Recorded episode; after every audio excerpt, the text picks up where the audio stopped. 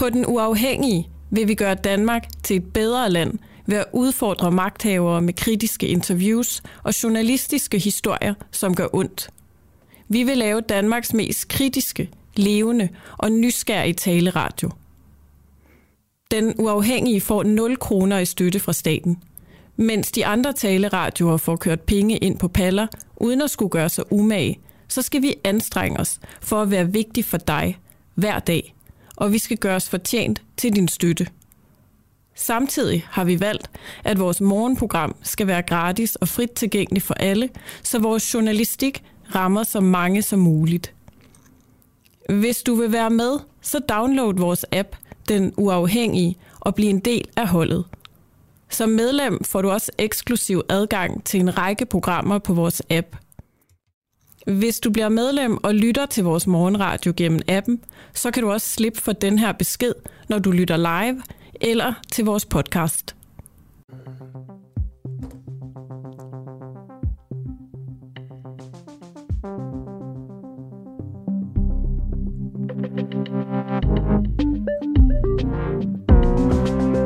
Godmorgen, klokken den er syv efter den her udsendelse, der, står, der slutter klokken 9.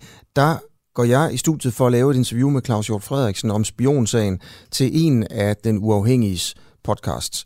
Og det siger jeg, og jeg starter den her udsendelse med en lille reklame, så undskyld mig et øjeblik, mens jeg bare lige fortæller, at øh, Den Uafhængige udgiver en række podcasts, som man kan finde på vores, på vores app.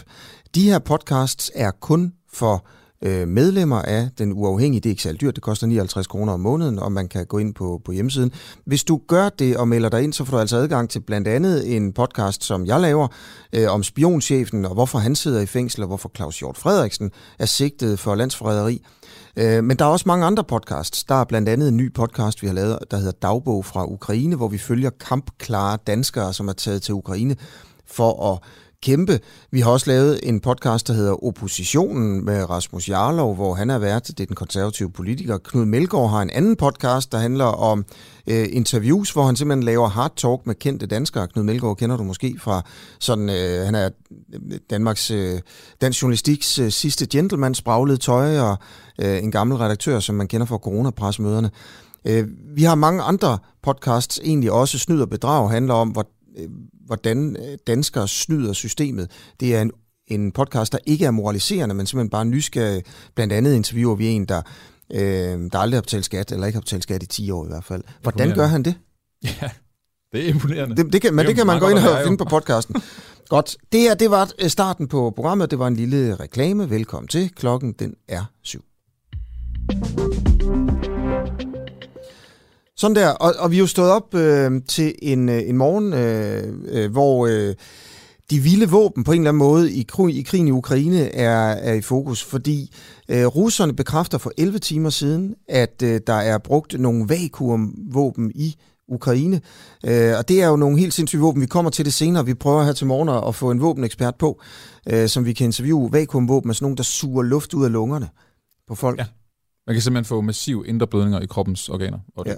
Ja, organerne sætter ud, og sådan, de rammer meget, meget langt, og det er noget med trykbølgen, der i virkeligheden dræber folk, ikke? Ja, den øh, laver sådan en stor sky af noget brandbart materiale, som den så efterfølgende sætter ild til, så forsvinder luften fra, fra det område, hvor den har ramt. Lige præcis. Også snak om kemiske våben her til morgen, øh, vågner vi op til. Øh, amerikanerne siger, at russerne nu er klar til at bruge kemiske øh, våben i Ukraine. På den anden side siger russerne, at amerikanerne har stået i spidsen for nogle laboratorier, der har lavet kemiske våben i Ukraine.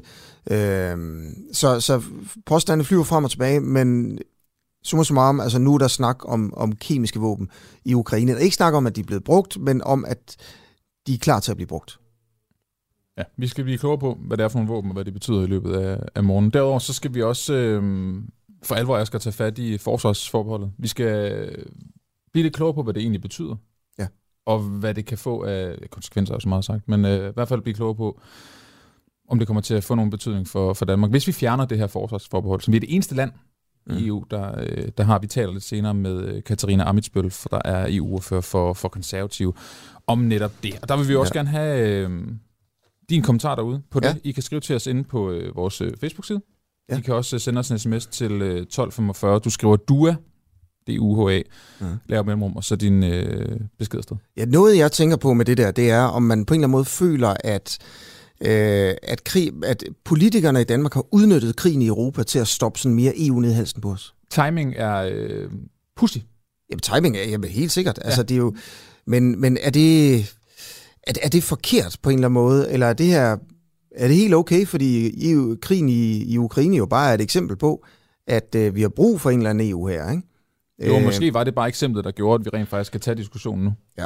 Skal vi ind i forsvarssamarbejdet i EU og være med til at lave en, øh, en sådan en EU-styrke, eller skal vi ikke? Der er folkeafstemning her om et øh, par måneder, og mm. vi starter altså bare debatten lige så stille nu her selvfølgelig. Ikke? Det gør vi. Og så ser vi, om de konservative har argumenterne i orden. Vi ligger dog ud med at øh, erfare noget her på Den Uafhængige. Vi har de øh, seneste uger fulgt en lang række danskere, der har øh, forladt alt, hvad de kender herhjemme, familie, venner og så videre, for simpelthen at drage i krigen i Ukraine. For den her fremmede legion, det er vist international legion, tror jeg, de kalder det ned ja. i Ukraine. Man går ned, melder sig til, skriver en kontakt, får noget træning, våben i hånden, og så ellers bare øh, afsted, ikke? Jo, lige præcis.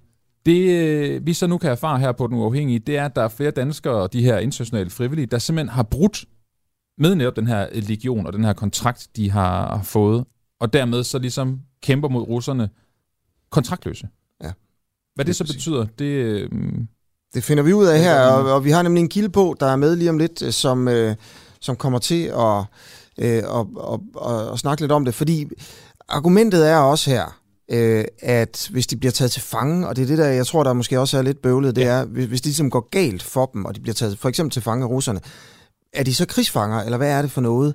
Så vidt jeg har forstået, så ifølge det, og der er jo noget, der hedder krigslov, og det kan man jo så synes er, er underligt, at der er regler, når, der, når det handler om krig. Men så må man faktisk, øh, som russer, hvis man fanger en, en dansker uden, øh, uden kontrakt, gøre med dem, hvad man vil. Ja. Okay, det kommer vi til. Det er nogle af de ting, der er på programmet, og så øh, skal vi måske også lige præsentere os selv. Jeg hedder Asger Juhl. Oh, ja. Jeg hedder ja. Oliver Breum. Godt. Ja. ja. Godt. Jamen, øh, velkommen til, og tak fordi I, øh, I er med her. Skriv ind på, på Facebook til os, og, eller skriv en, en sms ja. til 1245, og så skriv DUA, d u a h mellemrum, og så beskeden. Jeg kunne godt tænke mig at vide, om I føler, at politikerne snyder os med det der EU, ikke? Mm-hmm. eller om det er en god idé at at, at gå ind i EU's øh, forsvarssamarbejde? Jeg vil gerne vide... Hvad mener du egentlig? Jamen, øh, jamen jeg ved det faktisk ikke. Nej, du... jeg, jeg er meget i tvivl. Jeg er ikke okay. den der helt store ja Nej. Øh, til det skal væk. Og det er jeg ikke, fordi jeg... Jeg synes, det er svært at regne ud af, skal hvad for nogle krige, vi eventuelt skal, øh, skal deltage i. Det er jo sådan lige nu har, har EU nogle, det er ikke krige, det er militære operationer, kalder ja. man det i, ja. Øh, i EU. Hvor, ja, øh, nu begynder du at snakke ligesom Putin. Ja, det gør jeg nemlig, og det er det, der er ret interessant, hvis man dykker ned i det der, der er noget retorik, der går ja. igen. Nå, men det hedder det EU's uh, militær træning, militære operationer, ja. som uh, Frankrig er helt vilde med, ved jeg ikke, om er, er for voldsomt at sige. Mm. Men øhm, er det sådan nogle, sådan nogle opgaver, vi skal hjælpe med til? Vi prøver at finde ud af det lidt senere. Ikke? Ja. Øh, vi har også et par interessante interviews, øh, øh, blandt andet med øh, en, øh, en, en fra Socialdemokratiet i Horsens Byråd, som har boykottet en udstilling på et museum i Horsens. Yes. Det, det er en udstilling, det er sådan noget kunst, øh, der egentlig handler om, øh, der er inspireret af porcelæn og sådan noget. Men det er lavet af to kvinder, som er født i Rusland. Ja. Og jeg tror endda, de er søstre. Ja. Og, og, og de her kvinder har ikke været i Rusland i lang tid, og, øh, og så, så vidt vi kan se, så holder de endda også med Ukraine i krigen. Ja. Øh, men alligevel, fordi de russere, så er deres udstilling i Horsens blevet lukket. Det er alene den grund. Ja. De har ikke været i landet i 30 år. Og så er man jo nødt til ligesom at stille spørgsmålet, er det gået over gevind? Øh, det her med øh, at boykotte for eksempel russisk kunst, ikke? Jo, og hvis vi gør det for at ramme øh, Putin og Rusland, hvad får vi så ud af det, hvis øh, de to kunstnere faktisk holder med Ukraine? Der er også mange andre sjove ting. Det er sådan lidt, lidt, mere, lidt nogle fjollede ting, men altså også bare, hvor man tænker, hvad i alverden nytter det her? Salling, øh, som jo ejer Føtex og sådan noget, mm-hmm. er stoppet med at sælge russisk vodka. Hvilket har fået øh, Morten Helvig til at begynde at handle i øh, Føtex og Netto. Er det rigtigt? Det har han sagt på Twitter. At øh, der fik I mig som ny kunde, efter de valgte at... Og lad være med at sælge russisk vodka. Yes. Øhm, og det amerikanske mærke Stolichnaya, det her det er måske endnu mere fjollet. Mm-hmm. Det, det kendte amerikanske mærke Stolichnaya, det er også en vodka, ja. ændrer navn til Stoli for at distancere sig fra Rusland. Det er mindre russisk. Det, så man vil simpelthen man vælger noget, der lyder mindre russisk. Ja. Det er jo det samme, altså det er amerikansk. Ja, det har aldrig været en russisk vodka. Det er det i hvert fald ikke nu. Øh, og, øh, og, og så ændrer man det. Det kunne man også argumentere for det her. Det har den modsatte effekt, at bare fordi noget på en eller anden måde lyder af Rusland, så skal man ændre det. Ja, men det er... Det er jo sådan lidt øh, stigmatiserende over for folk, der for eksempel har et russisk navn. Ja, det kan du sige. Det, men vi har også eksempler på det i Danmark. Der er øh, bar her i landet, der har ændret navnet på drinken øh, Moscow Mule. Den hedder nu Kiev Mule. Ja, og hvorfor? Det er det samme, ikke? Det er fuldstændig. Ja. Der er en, der har skrevet til os. Øh, Susanne øh, Kellerup har skrevet det i forbindelse med øh, forsvarsforbeholdet, som vi talte om før, Asger, i forhold til, om, øh, mm. om timingen er ja, for god i forhold til, at øh, nu skal vi stemme om det her, mens der er øh, krig i Ukraine. Hun skriver, ja. Susanne, ja, det er usmageligt at bruge krigen i Ukraine for at få øh, få eller forsøge at få afskaffet det forsvarsforbehold, vi har. Ja. Bri, jeg har lige nogle flere ting, mm. bare lige mens vi er ved det, med, med det her med øh, at, at boykotte ting, der ja. på en eller anden måde lugter lidt af Rusland. Altså, det er jo ikke noget, der har en effekt, det her, men øh, TV3 har valgt at droppe en udsendelse af det, der hedder Masterchef, hvor nogen står og laver mad. Ja øh, fordi deltagerne skulle lave russisk mad. ja, hvad skulle ja. de lave, ved vi det? Hvad er det for en ret? Øh, nej, jeg ved ikke, hvad de skulle lave. Nej, okay. Øh, og der er også snak om at, at, at boykotte en russisk børneserie, øh, som hedder Masha-bjørnen. Fordi det, det ifølge nogle eksperter på et universitet, Buckingham University, øh, er sådan, der bjørnen minder lidt om Putin og sådan noget. Okay. Det er sådan en blød propaganda det, for, ja, okay. for det der. Så der sker mange ting i forhold til det her, både selvfølgelig vigtige og store ting, øh, øh, men også øh, bitte, bitte små ting. Ikke? Øh, øh vi skal også interviewe en havnearbejder i... Det skal vi. Er det ikke Esbjerg? Jo, nej, jeg tror ikke, han er fra Esbjerg, men der er masser af havnearbejdere fra Esbjerg, 250 stykker, der har valgt ikke at tage imod russiske skibe. Der er så det, at der ikke rigtig kommer nogen ja. russiske skibe til den havn, men ja. øhm, det tager ja. vi op senere. Okay, godt. Og nu siger vi altså godmorgen til dig, Katarina Amitsbøl, EU-ordfører for De Konservative. Dejligt, du vil være med i radioen. Godmorgen. Godmorgen. Uh, prøv at, uh, vi skal jo stemme om øh, EU uh, forsvarsforbeholdet uh, her om et par måneder, uh, og du synes, vi skal af med det. Uh, sådan, ja, det er skal, rigtigt. Vi skal tilslutte ja. os. Og så har vi jo, så det skal vi snakke lidt med dig om nu her, vi skal finde ud af, hvor, hvorfor. Susanne Kellerup, som er en af vores uh, faste lyttere, uh, skriver, at hun mener, det er usmageligt at bruge krigen i Ukraine uh, Øh, til et forsøg på at få afskaffet forsvarsforbeholdet. Gør I det? Altså bruger I krigen i Ukraine for at få afskaffet det her forbehold? Nej, det kan man ikke sige, det kun er derfor. Det skal afskaffes, og det har jo ligget længe, at øh, presset mod os og mod Europa har jo været der. Men altså Danmark, vi har ligget i lægestolen alt for længe, og så har vi bare sådan troet lidt, ja, men NATO er nok, og USA kommer, og øh, vi kan egentlig godt være med. Vi har altså været lidt blinde, og vi har ikke set alarmklokkerne. Det er jo også derfor, vi har nu øh, på grund af, altså Ukraine, Putin er en reel trussel. Vi har ignoreret ham igennem otte år, da han først tog Georgien, eller, eller senere tidligere Georgien, så Krim, og nu her. Og der har vi jo i samme omdrej, altså det er jo fordi, det hænger sammen med vores forsvarsbudget det skal også op på 2%. Mm. Nu skal vi tage vores ansvar alvorligt. Og grunden til, at vi virkelig skal med, øh, det er jo også fordi, øh, når man ser på, at vi øh, i Europa nu sidder de lederne i Europa og diskuterer, hvordan skal Europas sikkerheds arkitektur være? Altså, hvordan er det, vi skal beskytte os selv? Hvordan skal vi have et, et cyberværn over Europa? Hvordan, hvad skal vi gøre? Der står Danmark uden for døren døren er lukket. Det er ligesom lidt til klassens team. Du bliver sendt udenfor. Du ved ikke, hvad de snakker om. De ved ikke, hvad, du beslut, hvad de beslutter. Og når døren åbner, så render de alle sammen hjem. Og så står man der, lille Danmark, og vifter med Dannebrogsflag. Derfor skal vi se med ved bordet. Vi skal være med til det. Vi skal vide, hvad det er det rigtige materiel, vi køber, fordi det skal også spille sammen med de andre europæiske lande. Og vi har også hørt, altså det lærte vi jo gennem Trump, at han sagde, nu må I komme i gang. I skal op på jeres 2%. I skal tage vare på jeres egen sikkerhed. Og NATO, det er en for, et forsvarssamarbejde. Det er der, vi har ligesom, hvis der kommer det store angreb på os, hvad gør vi så? Så er der en musketæred. Og der går de ind og hjælper os. Men sikkerhedssamarbejdet i Europa, det komplementerer NATO på den måde, at vi skal beskytte Europa selv. Vi skal dæmme op for truslerne omkring os, ligesom altså faktisk i EU overtog hele styr, alle styrkerne i eks-Jugoslavien fra NATO. Mm. Der sidder jo, så EU i dag. Danmark, vi er ikke med i det her. Mm. Og nu må vi sige, vi må selv tage vores eget ansvar. Kan du give et eksempel på noget? Nu nævner du selv NATO også, hvor nogen måske sidder og tænker, at vi har jo NATO, hvad skal vi med et EU-forsvarssamarbejde? Kan du give, prøve at give, give os et eksempel på, hvad øh, EU-forsvarssamarbejdet skal, som NATO ikke kan? Ja, som sagt, NATO... Altså et helt det er konkret meget, eksempel, altså. Ja, NATO, det er jo meget krudt og kugler, det er forsvar, det reagerer, hvis man først sker en trussel ind på en af NATO-landene. Det europæiske sikkerhedssamarbejde, det går ud over grænserne. Det går ud og så ser, hvor er truslerne omkring os, ja. hvad kan vi gøre der for at stabilisere i det nordøstlige, i Nordafrika, Mellemøsten, andre steder. Hvad kan vi gå ind der for at stabilisere også og bremse, der kommer en stor flygtningestrøm. Den måde arbejder NATO ikke. Faktisk den eneste gang NATO virkelig prøvede at gå ud, det har jo været i Afghanistan. Ja. Og det har ikke været jo men, men en stor vi, succes. Så du nævner Nordafrika og Mellemøsten. Kan du nævne andet, hvor altså, ja. den her EU skal kunne noget, som NATO ikke gør? Det vi skal gøre nu, det er jo også at styrke rundt omkring i, i Europa. Vi kan gå ind og hjælpe i landene omkring os, Moldova for eksempel. Vi kan gå ned og hjælpe i Ungarn. Jeg havde møde med den ungarske ambassadør i går. De er også bekymrede, og de har også mange ungarer, der sidder ind altså på grænsen lige op til, øh, til Rusland. Er Ungarn ikke med i NATO? Det, øh?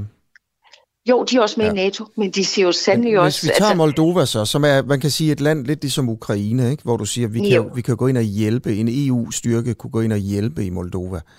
Ja. Øh, hvad er det helt konkret, hvordan vi skulle gøre det? Altså, skulle der være danske tropper i Moldova? Man kan, det kan man, det kan man jo vælge at sige, skal vi gå det? ind? Det er ikke, fordi vi skal sende tropper ud som det første, men Nej. det man jo kunne, det er, hvor vi, lige nu sætter vi tropper op langs øh, i, i de estiske lande, fordi vi skal virkelig styrke det, ikke jamen, kommer over. Jamen, vi skal jo se, hvor truslen er. Jeg vil du prøve at svare på spørgsmålet, fordi det her det er jo super ja. vigtigt. Altså, vi, Estland og de baltiske lande er jo med i NATO, så, ja. så der kan man sige, der er NATO i forvejen. Moldova, Moldova er Moldova, ikke med i NATO. Kan vi ud, der kan vi gå ud og så, og så se først og fremmest Synes du, der skal være EU-tropper i, i Moldova? Synes du, der skal det? Nå, jeg siger, vi skal gå ud og se på deres forsvar. Hvordan er det? Vi kan, vi kan arbejde sammen med dem. Vi kan bygge, lave kapacitetsopbygning. Ja. Alle mange af de andre Synes ting, du, der skal være EU-tropper i Moldova? Gør. Det er jo ret vigtigt det her, fordi hvis du, du altså, nu, nu skal vi stemme om det, ikke? Om vi jo. skal være med i det her. Og du vil gerne være med til bordet, så du kan have noget Hvis truslen at, er meget høj, som det er nu, nu se. kunne du godt tænke dig, er... hvis, at hvis vi havde været med i EU-forsvarssamarbejdet nu, ville du så gerne have, at vi sendte danske tropper til Moldova? Det, det, det, det ville jo provokere russerne. På, stor, det er jo altid bygget på, hvor stor er, hvad er trusselsniveauet. Og først og fremmest skal vi se på deres eget forsvar. Mm. Alle de vurderinger, så det er jo noget, på det, EU eller? kan gå ud og gøre. Det er jo afhængigt af trusselsniveauet. Hvis det ja. er meget højt, Som det er så nu. kan det jo godt være, så kan det jo godt være, at vi skulle have nogen stående ja. og sige, vi er klar til at være der. Du vil ikke svare på, om du vil? En, jeg siger, det afhænger af trusselsniveauet. Jamen, som det trusselsniveau, der er nu. Hvis det er meget højt, så kunne ja. det godt være en, en mulighed. Det vil så sige, man, man kan jo ikke rigtig finde ud af, hvad du vil her. Jo, altså, du vil gerne det, have, at vi skal være med i en EU-styrke, for... men skal vi for eksempel ja, have danske soldater EU i en EU-styrke i Moldova, ja eller nej? Det kunne godt være en, ja, det kunne godt være et ja, ja hvis trusselsniveauet er også, højt. Men kunne det også være et nej? Hvis trusselsniveauet ikke er højt nok, og det afhænger også hvad Moldova gerne mm. vil, vi skal jo se på nu i en, i en europæisk sammenhæng, hvad er trusselsniveauet omkring os. Ja. Og der er det, vi styrker det. Ligesom vi bygger det op og styrker øh, forsvaret, som det er i Tjekkoslovakiet og andre steder. Vi sidder på en anden form for samarbejde, når vi er sammen, og det bliver jo ikke en, en EU her. Altså, det, vi har været uden for, for forsvarsforbeholdet i 30 år, og endnu ikke er der kommet en EU her. Det kommer ikke til at ske, for det er det helt særlige ved forsvarssamarbejdet, eller sikkerhedssamarbejdet, hvis man skulle sige det som en forskel for NATO, det er, at vi har vetoret. Mm. Der er ikke nogen, der kommer fra Bruxelles, der siger, nu skal vi lave en EU her, eller I skal derhen. Danmark, vi kan selv bestemme, vil vi deltage eller ej.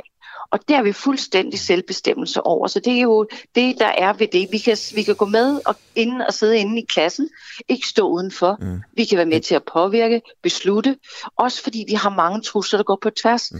Terror, den, den vetoret der, vi det? Den vetoret mm. er jo super vigtig. Kan den vetoret blive ophævet uden en folkeafstemning i Danmark? I, øhm, nej, det kan den ikke. Vi kan jo selv vælge, om vi vil ud og ind af det. Og så kan vi jo, hvis vi skal have i krig, hvis vi vil have folk i krig, så er vi det også kræve en folkeafstemning ja. så, i Danmark. Så den, den vetoret kan ikke blive ophævet uden der kommer en ny folkeafstemning? Det kan, vi jo, det kan man jo så vælge at gøre. Når vi sidder dernede, vi kan jo gå imod som land ja, men, og sige, men vi vil ikke selve princippet om, at vi har vetoret, det princip det om, godt... at vi har vetoret, det er det, du siger. Prøv, vi har jo vetoret, der kommer ikke til at ske noget, uden vi ikke vil.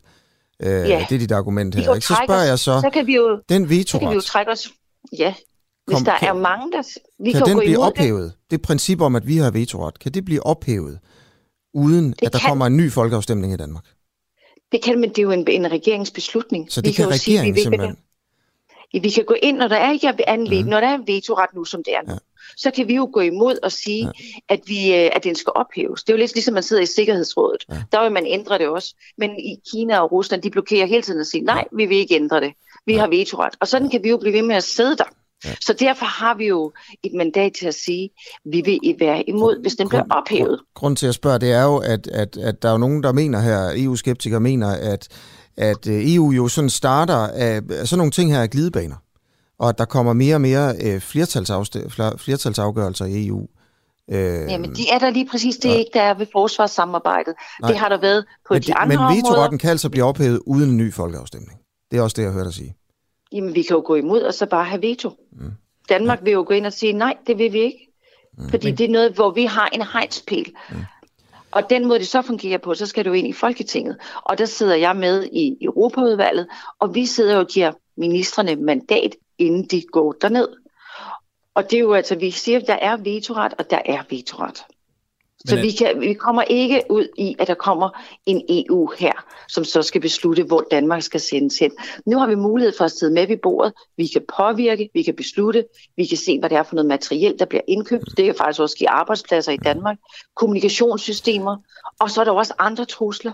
Det er jo, som jeg sagde, cyber er den helt store trussel. Det er trusler, vi ikke kan stå med alene. Og det er ikke noget, vi bare kan løse gennem NATO. Der er terror. Vi har set, hvordan det har angrebet i europæiske hovedsteder. Og der er det jo også vigtigt, at vi kan være med til at bidrage. Og det er ikke en EU her. Man taler om en beredskabsstyrke på 5.000 mand. Og det er jo ligesom, at vi har et stærkt beredskab. Det er jo nogen, der som kunne rykke ud, hvis der virkelig er et... et ja, hvad, en, hvad er forskellen på en beredskabsstyrke og en hær? Altså, det lyder nærmest ligesom Putin, der siger, at det ikke er en krig, det er en militær operation. Ja. Så hvad er forskellen Nej. på en, en beredskabsstyrke og en stående hær? Hvad er forskellen her? En beredskabsstyrke, den er dels meget lille, vi taler om 5.000, og det er noget, der går ud lokalt og sætter sig ind. En her, det går ind i en helt, når der er en, en åben og en stor konflikt. Kan, kan den her beredskabsstyrke gå ind i, du nævnte før selv, den kunne gå ind i Mellemøsten. Øhm, mm, nej, jeg siger, beredskabsstyrken den er også givet til, hvis der sker noget i Europa. Men vil den også altså, kunne gå ind i Mellemøsten? Mere, det er jeg ikke klar over, om det præcis den, hvordan den skulle kunne agere. Nej. Jeg kunne forestille mig, at det er jo noget, der også kunne gøre, især hvis noget i europæiske interesser er i fare, så det kan hjælpe os. Ja. Hvad gør vi? Altså, hvor vi går hen? Vi har jo set, hvordan vi under tegningkrisen jo virkelig var troet som men, Danmark men, som land. Men, men spørgsmålet er her, om du... Og der går altså, NATO jo ikke ind. Hvis NATO og, først går ind, så er det, du eskalerer en krig. Det er jo ja, det, vi ser lige men, nu. Men, men snyder du vælgerne her? Fordi du siger, Nej. vi skal ikke have en stående her i EU. Øh, men, men vi skal have en beredskabsstyrke på 5.000 mand. Så siger jeg så, hvad, en aktionsstyrke så. Hvad er forskellen så? Tidligere har du sagt, at vi skal være klar til at kunne gå ind i Nordafrika og Mellemøsten for eksempel. Ja. Og så siger jeg så, at den her, den her beredskabsstyrke, den stående, hvad du kalder ja. det, aktionsstyrke eller hvad det var. Øh, det er en beredskabsstyrke. Ja. Det har vi jo også skal herhjemme. Den, skal den kunne gå også... ind i Mellemøsten? Altså skal vi have en, det, man kan en stående styrke, der skulle være klar til at kunne gå i i, i en, en militær ud. konflikt i Nordafrika eller Mellemøsten? Det er ikke en militær konflikt. En beredskabsstyrke er netop det. Det går ikke i en stor væbnet konflikt. Det går ind og zoomer ind på det lokale, Skal de kunne gå ind i, ude, altså ligesom ude i Nordafrika ligesom eller Mellemøsten? vi har herhjemme. Vi har også aktionsstyrker i Danmark. Skal den det her EU-aktionsstyrke, skal den kunne gå ind i Nordafrika eller Mellemøsten? Den kunne gå ind Ja, det kan den gøre. Den det kan, kan den gøre. Det vil jeg formode. Det kan gå ind, hvis Danmark er meget troet. Hvis vi for eksempel, ja. hvem skal hjælpe, hvis vi som udsendte, andet, jeg har selv været udsendt i mange år, og ved, hvordan truslen kan være. Hvis der virkelig sker noget der, ja. så kan den gå ind og hjælpe. Og den kan være meget agil. Så... Fordi hvis det, NATO kommer jo ikke ud og hjælper os på den måde. Så vi... Det er ikke et NATO-land. Det er os, der er truet på nogle af vores interesser. Ja. Der er det ikke nok, hvis vi står alene som Danmark. Mm. Vi har godt nok stærke aktionsstyrker hjemme i PET. Ja. Men hvis vi står derude selv, så har vi altså en udfordring. Så, så, det har jeg prøvet også, og det ja. er, jeg siger det, det er ikke så spændende. Nej. Så lige nu kan det jo vise, vi skal ikke stå uden for klubben, vi skal være med, så ja. vi kan præge, vi kan også bidrage, men vi kan jo vælge eller lade være. Det er klart, så men vi skal vi altså har have også en stående styrke på 5.000 mand, der er klar det er til... Ikke en, ja, det er en beredskabsstyrke, en aktionsstyrke, men det er ikke en her. Der er altså en forskel mellem en her, som står der ja. til at gå nu, direkte Okay, ind fint, vi har vi hørt, så må jeg kalde den, hvad jeg vil. Så siger jeg en stående styrke af folk i uniform. Ja, der er klar til at tage ud på 5.000 mand, der er klar til at, tage, øh, der er klar til at blive udstationeret øh, i Mellemøsten eller Nordafrika, for eksempel. Øh, og det, klar det til at rykke du? ud til akutte ja. til akutte situationer, nødsituationer yes. og hjælpe. Det kan være europæiske borgere, det kan være andre, der er taget ind. De kan hjælpe, for eksempel hvis man er taget som gisler et sted i, på et ferieresort. Hvem ved jeg? Katarina der kan være særlige ting. Må jeg ikke lige prøve at høre, mm? hvis nu vi siger, at Danmark ikke havde forsvarsforbeholdet lige nu, så er der en masse ja. militære operationer eller træningsøvelser, eller hvad vi nu kalder det, nede i øh, Afrika. Lad os bare tage det som eksempel. Ja. Hvilke af de operationer vil du synes, at øh, Danmark skulle hjælpe med til? Ja, der er cirka syv operationer lige nu. Jamen, hvem, hvilken en af dem? Er der en af dem, hvor du tænker, der vil vi stemme ja? Der vil vi godt bidrage. Der, der vil vi stemme ja til den. Ja. Hvad for en? Der er syv. Ved du, det er jo altid noget, der de skal se sin sammenhæng. Hvor er det, vi har vores interesser? Øh, og det kan jo ikke bare sidde og altså, sige 1, 2, 3 på en mavefornemmelse. Det afhænger jo virkelig, hvor, hvad det er, vi vil. Øh, så det er, jo, det er jo sådan nogle ting, vi lige... Det er jo det, man kan ikke bare sådan sige 1, 2, 3, så er det øh, bare lige den, vi napper. Det skal ses, hvad vi ellers egentlig vil og gør. Men hvad er det så, vi vil? Hvad vi gør og vil?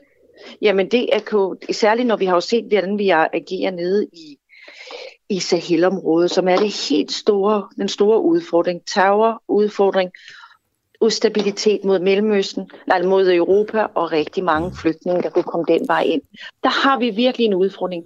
Der vil det måske være meget smart, at vi arbejdede der.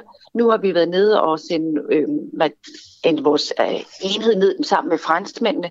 Det er ikke gået særlig godt, og vi sendte hjem igen. Vi har forsøgt at sende noget ned til at hjælpe pirateri, men der har vi også vendt om. Det var heller ikke, vi kan ikke arbejde i isolation. Det er hele det, det drejer sig om. Men når vi arbejder i en europæisk sammenhæng, kommer vi ind med en helt anden og større stemme. Dels mod regeringen. Vi har nogle helt, ad, helt anden adgang til materiel og styrke, end hvis vi bare er os selv. Okay, lad os lige prøve at blive ved det her. Altså fordi EU, øh, forsvarssamarbejdet, laver lige nu øh, syv operationer i Afrika. Ja. Og mm. du vil gerne være med i klubben. Og de konservative vil gerne have, at vi stemmer ja til folkeafstemningen her om et par måneder. Øh, ja. afskaffer vores øh, forbehold, så vi kan sige, så vi kommer ind og påvirke tingene, og så kan vi sige ja til, vi vil gerne være med i den operation, og nej, vi vil gerne være med i den operation. Ja. Vi vil gerne vide, os der skal stemme på enten dig eller en anden, hvilke operationer du gerne vil have, at Danmark kommer med i, og hvilke vi ikke skal med i. Og er det rigtigt forstået nu her, at ud af de syv, der er i Afrika, der kan du ikke nævne, du ved simpelthen ikke, hvilke Danmark skulle være med i, eller ikke skulle være med i. Ved du det er jo, det er, er jo svært at sige, at bare sådan, at jeg skal slynge ud nu, hvem det er. Altså, hvad der er det bedste. Det kræver jo hele tiden om, hvad kan du, er det... Kan du, nævne det, nogen, kan du nævne de syv operationer, vi er med i? Og det skal jo også noget, der skal, der skal besluttes på et, øh, et EU, mm. eller på i, i Folketinget. Ved du, hvad vi er med i? Ved, ved du, hvad EU laver lige nu i Afrika? Øh, ja. Hvad er det vi er blandt andet med i Darfur, vi er i Sydsudan, vi er nogle forskellige områder dernede. Kan du nævne de andre? Darfur og Sydsudan, det er to. Nu skal, nu skal du se, at jeg har dem faktisk lige uh, her, stående her i mine uh, noter. Uh, sådan her. Så, hvad de snakket om her her. Bum.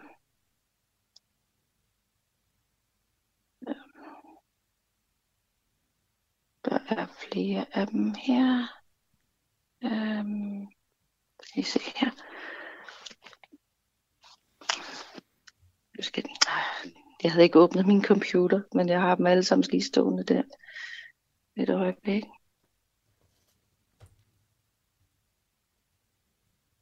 Øhm.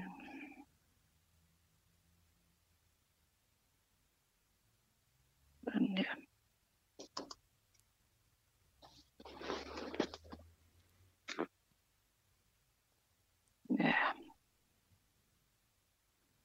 Tager dem lige op her øjeblik.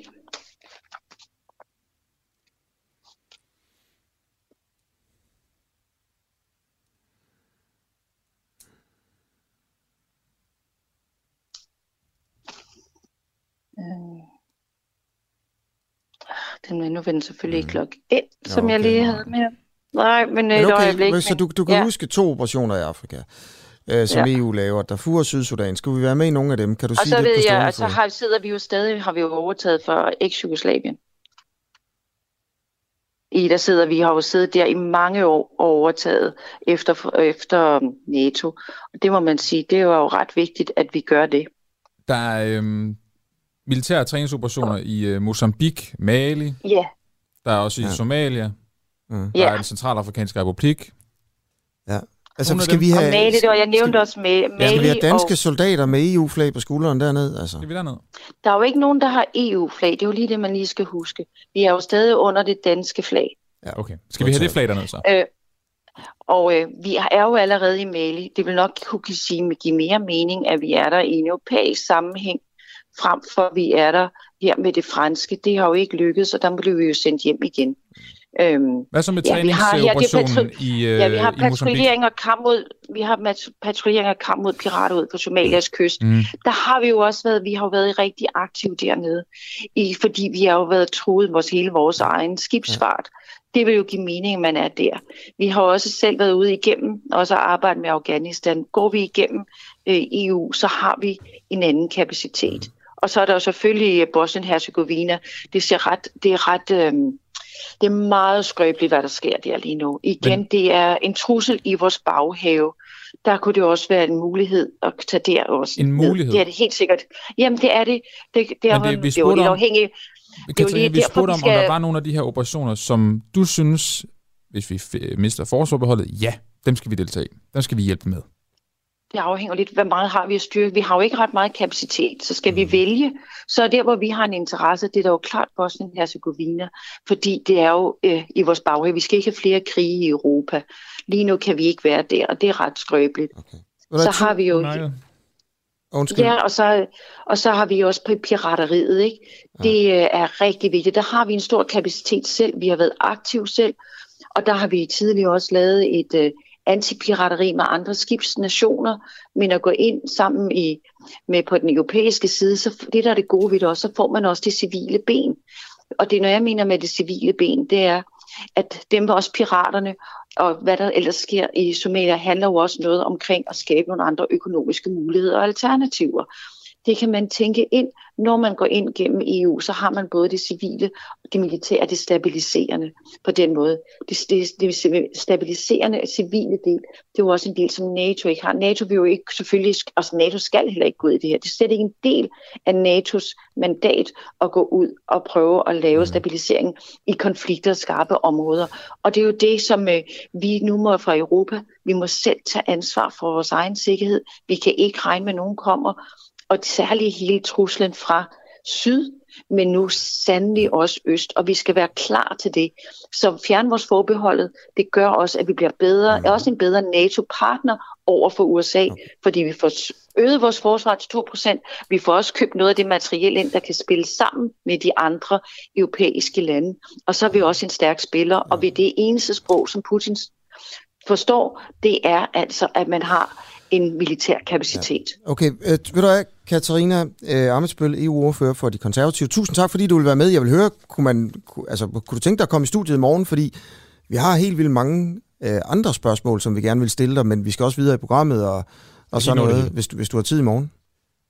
Ja, det kommer lige ind på, hvad tid det er.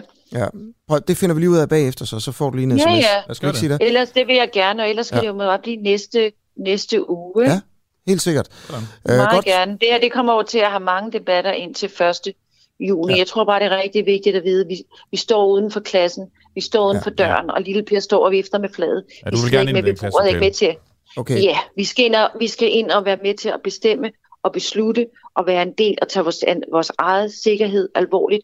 Hvem skal ellers gøre det nu? er vi godt. må være en del af det. Vi siger ja, tusind tak, tak for det. interviewet, Katarina Amitsbøl, EU-ordfører for de konservative, Christian Asp Laversen, Tak fordi du har skrevet ind til os, øh, og du har skrevet, problemet med at sige ja til forbeholdet er, at vi bliver tvunget til en masse andre love fra EU, som vi så skal rette os efter. Love, der ikke har noget med forsvar at gøre. Det vil jeg meget gerne snakke øh, om, men det bliver altså så i, øh, i morgen, synes jeg, vi skal, vi skal gøre det. Ja. Øhm, jeg, og der er også øh, Michael Stål Olsen fra Nørrebro. Tak fordi du har skrevet en sms på 1245, øh, og du skriver her, jeg kunne godt tænke mig at vide, hvordan det er, at afstemningen kan føre til suverænitetsafgivelse, og dermed også, hvorfor afstemningen er nødvendig. Jeg har læst flere politikere sige, blandt andet Janne Jørgensen og Alex Vandopslag, at der er tale om et forsvarssamarbejde, og det er et rent såkaldt mellemstatsligt samarbejde, og at alle opgaverne i EU kræver enstemmighed, og de enkelte lande kan derudover vælge ikke at deltage i de sager, de vil undgå. Som andre ord forstår jeg ikke helt, øh, hvor det er, vi afgiver suverænitet, og hvorfor afstemningen egentlig er nødvendig. Det er et fantastisk spørgsmål, det her, synes det jeg det. egentlig ikke, fordi øh, det vil jeg gerne stille i morgen. Lad os prøve det. Okay. Lad os gå efter det.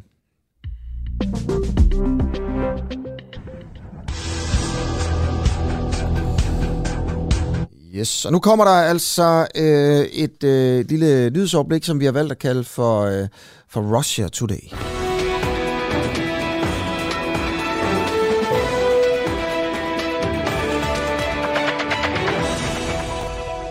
Rusland går ikke efter et regimeskifte i øh, Ukraine, det siger Udenrigsministeriet. Sådan sagde talskvinden for det russiske udenrigsministerium i Moskva, Maria Zakharova, ligesom at øh, de heller ikke ønsker at ødelægge den ukrainske stat. Hun udtaler, at målet med den øh, militære kampagne i Ukraine er ikke at besætte landet, det er ikke at ødelægge landet, og det er ikke at vælte regeringen, ligesom vi heller ikke går efter de civile, sagde hun. Herefter så gentog Maria Zakharova, at Rusland ønsker at forsvare folkerepublikkerne Donetsk og Donbass, som brød ud af Ukraine kort efter statskuppet i Kiev i 2014. Afsluttende så beskyldte hun NATO for at oversvømme Ukraine med våben, hvilket nu har skabt en militær trussel mod Moskva og Rusland. Ja. Og vi er altså nu her i gang med et lille, øh, og det kommer vi til at gøre hver morgen det her, ja. altså give den russiske side af sagen, og vi kalder det Russia Today, fordi Russia Today er et russisk medie, et propagandamedie, som er blevet censureret af, af EU. Øh, vi mener jo ikke, at man skal censurere nyheder, også selvom det er, det er fake news. Øh, og derfor så vælger vi også at prøve at se det her fra den russiske side af sagen, og det gør vi altså, det kommer vi til at gøre hver morgen, bare lidt på enkelte nyheder og reaktioner fra, fra Rusland. Det var det, vi fik der fra Russia Today.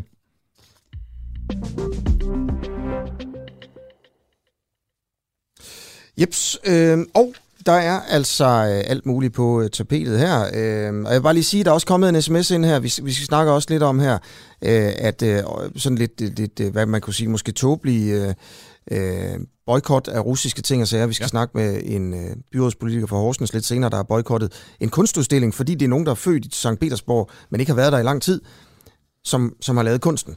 Og er det sådan over gevind? Der, vi har fået en sms her. Øh, Café Palais på Bornholm vil heller ikke servere White Russians mere. Nej. Det her, det minder mig jo det meget om øh, den Irak-krigen, øh, da ja. Frankrig ikke ville være med. Kan du huske det? Nej. Kan du huske, hvad man begyndte at kalde øh, french fries for i Texas? Nej. Uh, Freedom Fries. Det lyder bedre. Kan du ikke huske det? Ja, nej, det kan jeg ja, faktisk ikke. Det var de gode gamle dage med, med George Bush, uh, hvor, hvor, hvor det skete der, ikke? Asger, vi skal, vi skal også lidt over på det her, måske, om det kan blive for meget med, med symbolpolitikken, så det kan gå hen og blive, øh, blive måske en form for udskamning, og ja. hårdt at være, øh, være russer i øh, Danmark. Det er i hvert fald noget, det vi skal tale om nu med, med dig, i, øh, Irina og Oshavar Paludan Ruberg. Godmorgen. Godmorgen. Du øh, har for nylig været til en øh, fastelavnsfest, hvor at, ja. øh, du havde, ja, du har sagt en ubehagelig oplevelse. Hvad, hvad var det for en oplevelse? Altså ubehagelig og ubehagelig. Det kan godt være, at det var bare min følelse på spil. Øh, øh, jeg synes måske, at nogle af mine naboer kiggede lidt skævt til mig, og ikke talt så meget til mig. Hvordan mærkede du det? Jeg ikke så meget. Altså, nu har det været masser af andre naboer, der talte til mig, men jeg kunne alligevel ikke sådan lade være at tænke på, kan jeg vide, om det var, fordi jeg kom fra Rusland, og med alt det krig, og ja, det er jo et stort taleemne lige nu. Gjorde de noget? Altså var der noget øhm, konkret? Æh, nej, altså, ja, altså, det var min mand, der stod og snakkede med en af dem, og en af dem, hvor hun kiggede sådan på mig og spurgte mig, Nå, hvor kommer hun fra? Er det Rusland eller Ukraine? Det var altså lidt meget vigtigt, hvor man kom fra. Uh, jeg opdraget, jeg kom fra Sovjetunionen dengang, hvor det var nærmest lige meget, man kom fra Rusland og Ukraine. Jeg kom til Danmark på grund af Tjernobyl-ulykke, der skete i Ukraine. Så øh, de første mange år, jeg har forklaret det, så troede folk tit ofte, at jeg kom direkte fra Tjernobyl. Det var sådan set lige meget, om de troede, at jeg kom fra Ukraine eller fra Rusland. Det var lige meget for mig. Men nu er det rigtig vigtigt, om man kommer fra Rusland eller Ukraine. Det op, har du oplevet det flere gange, at, folk ligesom lige skal være sikre på, øh, hvor du kommer fra? Altså, de spørger. Øh, også flere af mine kolleger har spurgt, men jeg tror ikke, det er med ment øh, noget ondt. Vi skulle bare lige være sikre, øh, og hvilken øh, side af sag de skal tage, måske om de skal tænke på de der stakkels ukrainer, der flygter, eller stakkels de russiske folk, der lever under Putin. Øh, ja. Men Irene, jeg kan bare ikke lade være med at tænke om, undskyld mig, hvis det bliver for direkte, om det, om det er oppe i dit hoved, at det foregår. Altså om, om det er i virkeligheden ikke er, altså som du selv siger, at folk ikke har en, har en ond gerning, men det bare er, altså, er noget, det du oplever op i. Alle dem, jeg kender, det kan godt være, at det er bare mine følelser.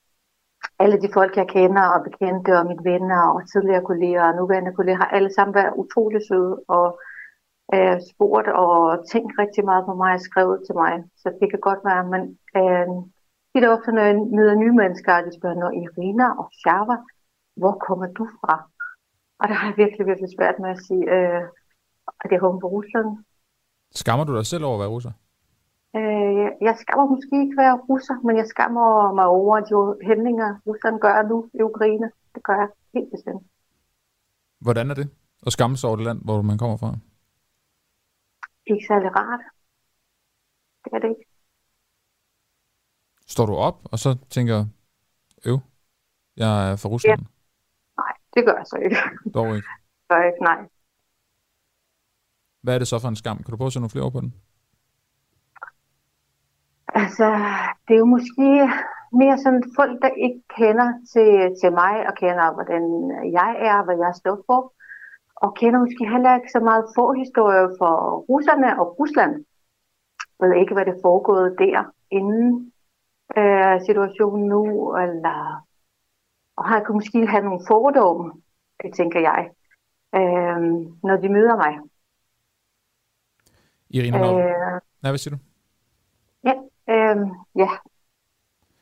Irina, når vi i dag blandt andet fortæller, at øh, der er bare i Danmark, der ikke vil kalde drinken Moscow Mule længere, kalde den Kiev Mule. Der er nogen, der slet ikke vil servere White Russian. Der er to russiske kunstnere på øh, Horsens Kunstmuseum, der har fået fjernet deres udstilling, på trods af, at de øh, er eller ikke er anti, eller er anti-Putin, ikke har boet i landet i, ja. i 30 år. H- hvad tænker mm. du så som russer, at, øhm, er det sådan noget, Det synes jeg forfærdeligt. Det er jo det der, jeg virkelig, virkelig frygter, uh, at folk på sigt, så bliver det sådan noget der.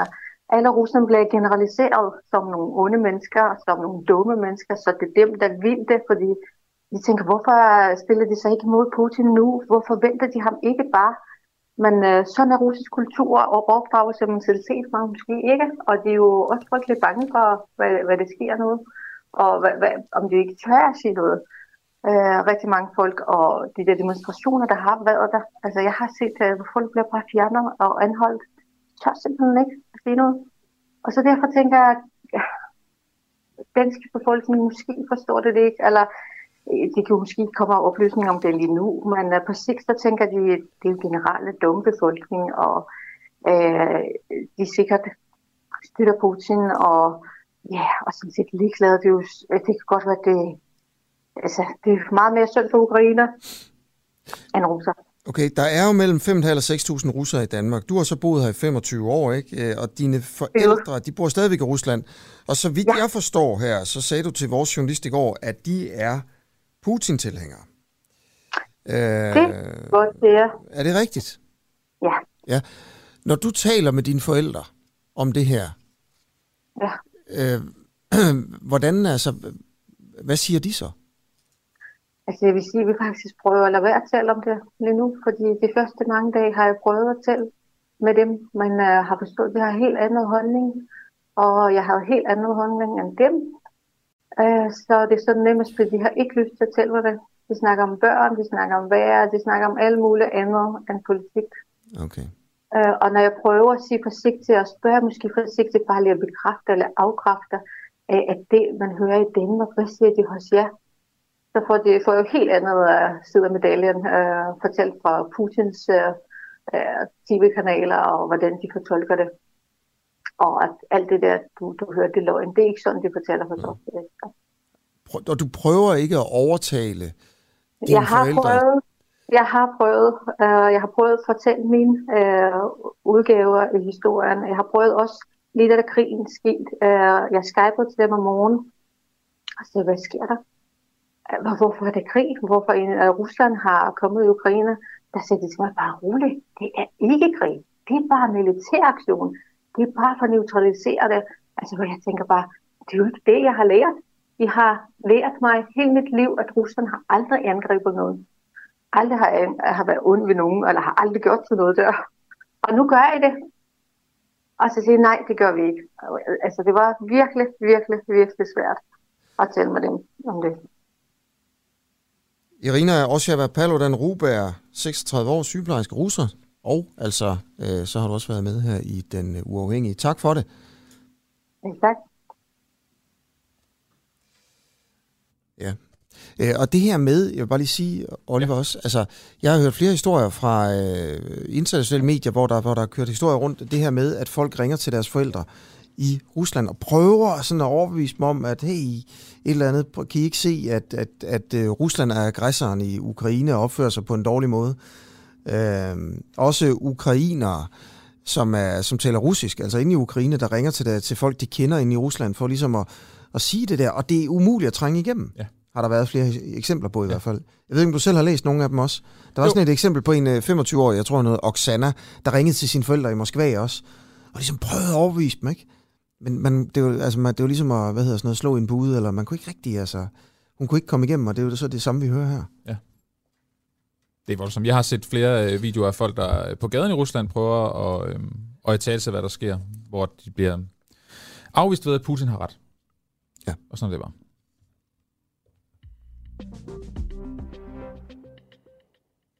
Godt, øh, vi skal øh, en lille smule videre i øh, programmet. Husk, at du kan skrive ind, hvis du lytter med, øh, til Oliver og mig på sms'en 1245. Skriv du er først, D-U-A-H, eller skriv ind på vores Facebook-side, hvor vi er, øh, hvor vi er live. Og øh, vi vil gerne have kommentarer til det hele. Øh, øh, vi debatterer jo her sådan overordnet set i dag det her med, øh, med EU-forbeholdet. Er det en god idé at, at, at blive med i EU's øh, forsvarssamarbejde, eller er det en dårlig idé? Øh, men vi har selvfølgelig også mange andre interessante og spændende øh, nyheder, og, og vi har en øh, nu her, og måske sådan...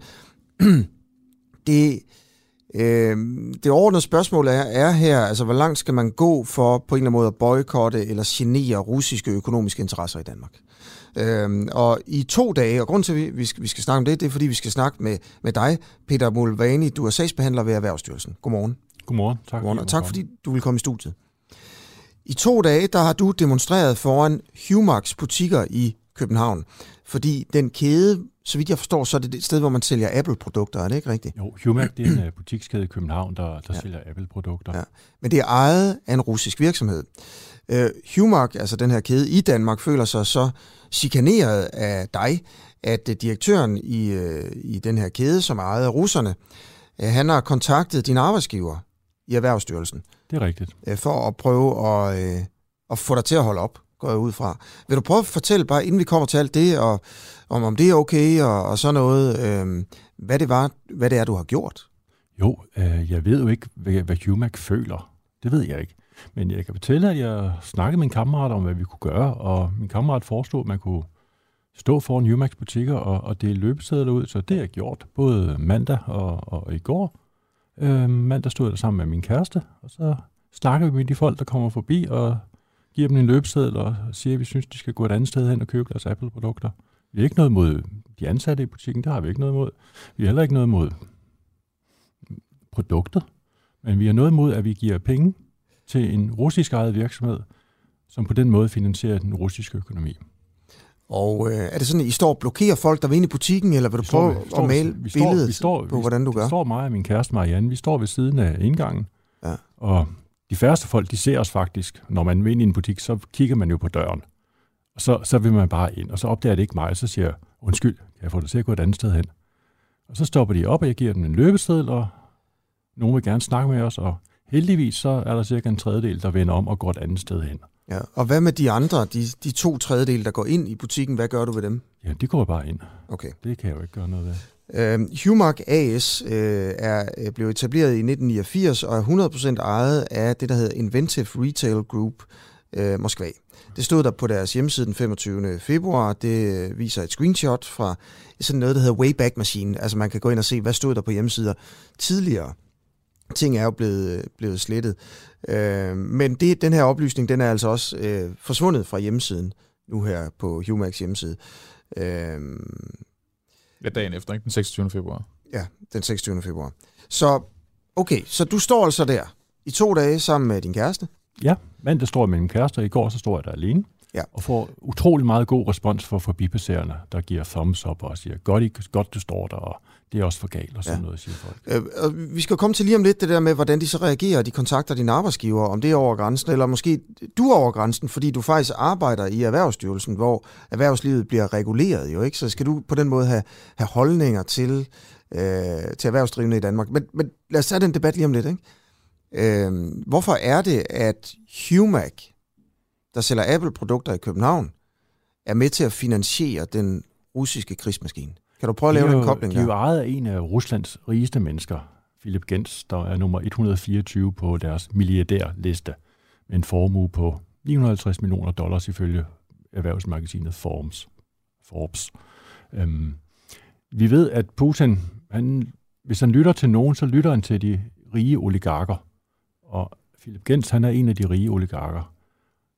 Kan han blive motiveret af, at hans penge, pengetræ og pengestrømmen på Danmark, den forsvinder, så har vi en måde at presse den russiske regering og den russiske krigsmaskine. Mm.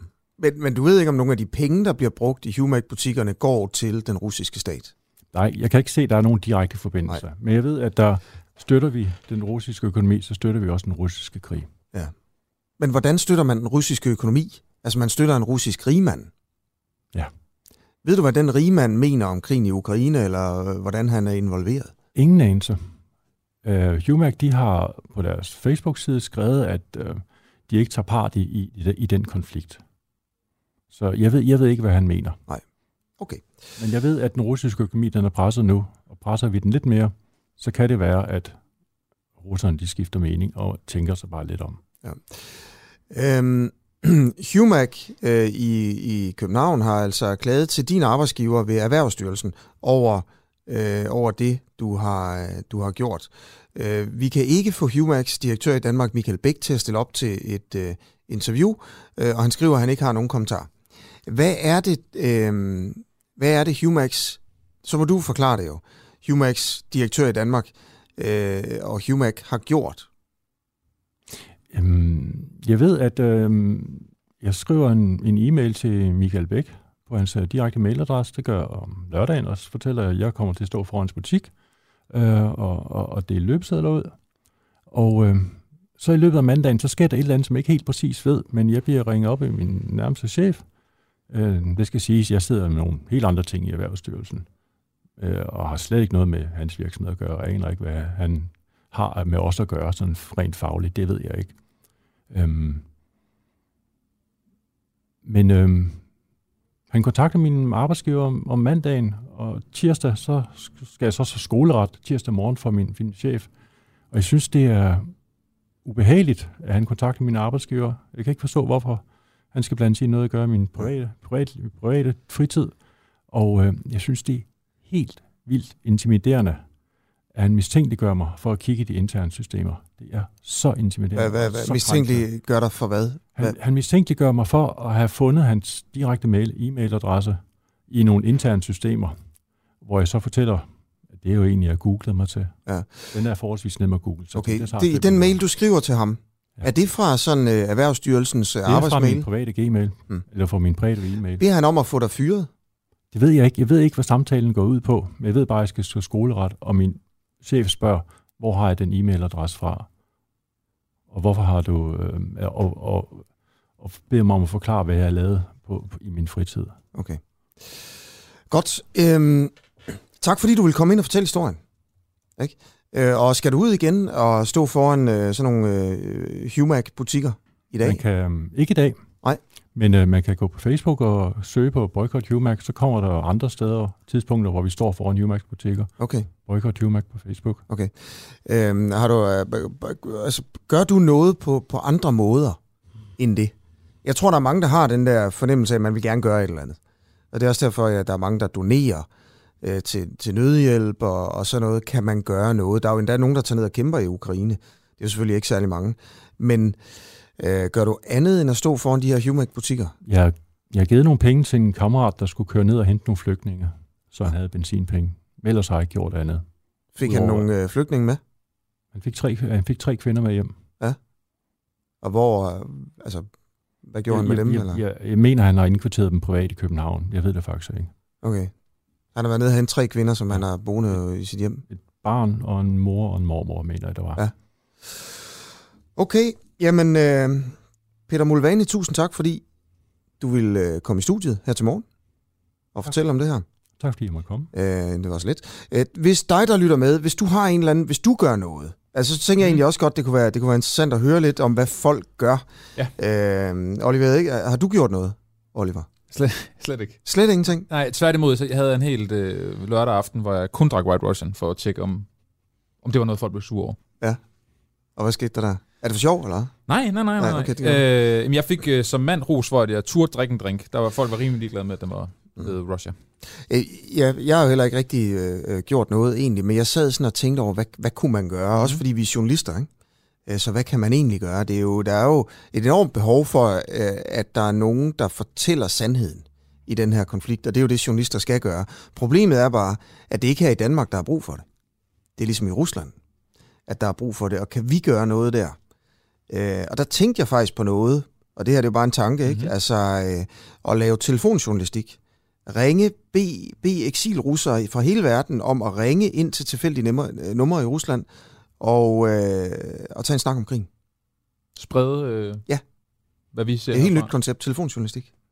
Aldrig hørt om før. Nej, men Nej. det øh, blev fundet på i går aftes klokken, øh, klokken 9, da jeg ikke kunne sove. Det er, når du ikke kan sove, så Nej, kommer det til Men, dig. øh, nå, men det kan vi altid snakke om. Men øh, hvis der er nogen, der har en eller anden øh, idé, eller, eller, eller gør et eller andet mærkeligt, for eksempel, eller ikke mærkeligt, men tager ned og henter, eller, henter russere ned ved, øh, det, eller ukrainer ned ved den polske grænse, jamen så skriv ind til os. Jeg synes altid, det er interessant at høre om, altså, hvad man gør, hvis man gør noget.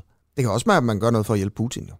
Altså for, for, for at opklare, hvad kan man sige, øh, den mis, øh, som Vesten måske befinder sig i. det, går Det er der jo også mange, der mener jo. Øh, ikke så mange herhjemme, men altså i- i Rusland er der jo millioner. Ja. Okay. Klokken er 5 minutter i 8. Øh, du lytter lige nu til Den Uafhængige.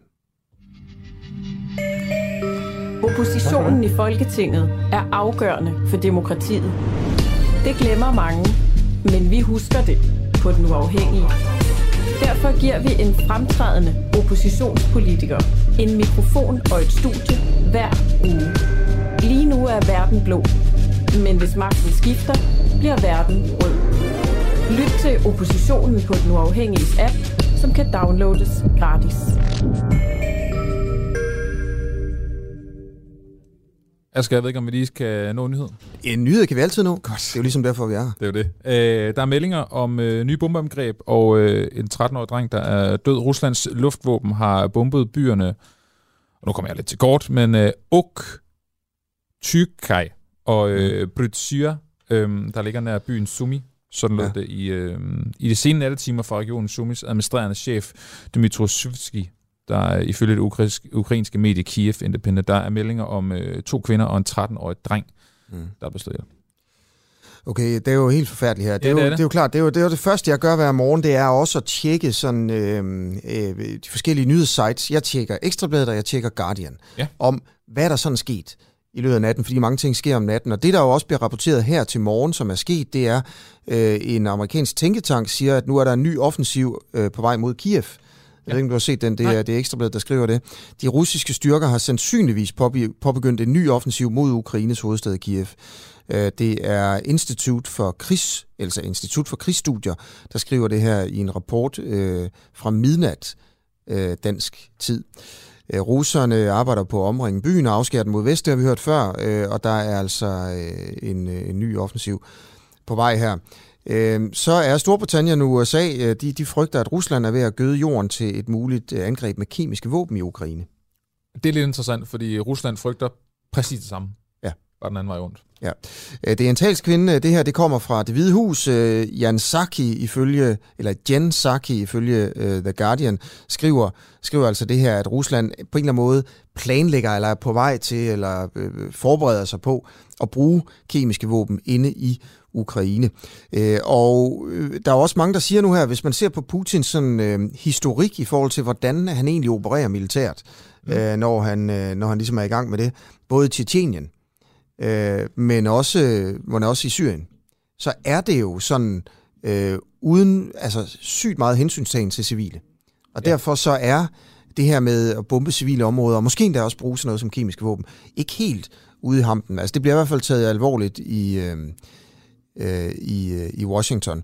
Og øh, den her udmelding kommer så efter, at, som du også siger, embedsfolk i Kreml øh, fremlægger, altså uden at fremlægge beviser, men så fremlægger påstanden om, at USA skulle drive et program med at udvikle biologiske våben i laboratorier i Ukraine. Øh, og de her beskyldninger mod USA blev også senere støttet af en talsperson fra Kinas udenrigsministerium, men altså er blevet afvist af, af USA. Så, så det siger amerikanerne, og det siger russerne. Og nu fik jeg sagt det på den måde, at, at russerne uden et eneste bevis beskylder USA. Ja. Altså det tror jeg også bare godt, man kunne sige modsat. Det tror jeg. Altså, jeg, jeg har i hvert fald ikke, det har vi ikke set i hvert fald, at der beviser fra Storbritannien og, og USA om, at Rusland er ved at gøde jorden til et øh, angreb med kemiske våben. Jeg kan heller ikke se, at de har fundet de steder laboratorier, nogle af stederne. Nej. Så, men det er, det er altså en morgen øh, her til morgen, torsdag morgen, hvor vi vågner op til, til den her snak om, om kemiske våben i Ukraine, som det er jo, hvor man bare tænker, det håber vi jo ikke sker. Øh, det er også en morgen, hvor man vågner op til en snak om øh, vakuumbomber, Øh, Rusland bekræfter her for, det må være 12 timer siden nu, at man faktisk bruger det, der hedder vakuumbomber inde i Ukraine. Det er altså bomber, der sådan suger luft ud af lungerne på mennesker og ødelægger indvoldene og kan ramme folk, der sidder i kældre og er bag barrikader, fordi man laver sådan et, øh, et vakuum i luften med sådan en helt særlig sprængteknik. Først sprænger bomben øh, en sprængledning, og så så kommer der sådan nogle ting ud i luften, og så springer der en anden sprængledning, og så gør det bare et eller andet med lufttrykket, der gør, at luften bliver suget, altså en kæmpe radius, bliver suget ud af lungerne på folk. Man tror simpelthen, det er løgn. Altså, vi, vi prøver man. at få øh, et forfærdeligt, forfærdeligt våben. Men, men vi prøver at, øh, at få en, en militær ekspert på her til morgen, som ved noget om det våben. Det interessante ved det er, at der har gået rygter om, at det her våben har været i brug i en uges tid i Ukraine. Okay. Og det er så først nu, den ligesom er, er endelig blevet bekræftet. Men der var rapporter fra Ukraine omkring, at at det godt kunne ligne, at den her vakuumbombe havde været i brug, men det har russerne så selv bekræftet nu, at ja. øh, den bruger de. Ja. Forfærdeligt. Klokken er 8. Skriv ind til os på, øh, på Facebook-kommentaren, øh, hvor vi er live, eller skriv en sms på 1245. Øh, skriv DUA først, D-U-A-H.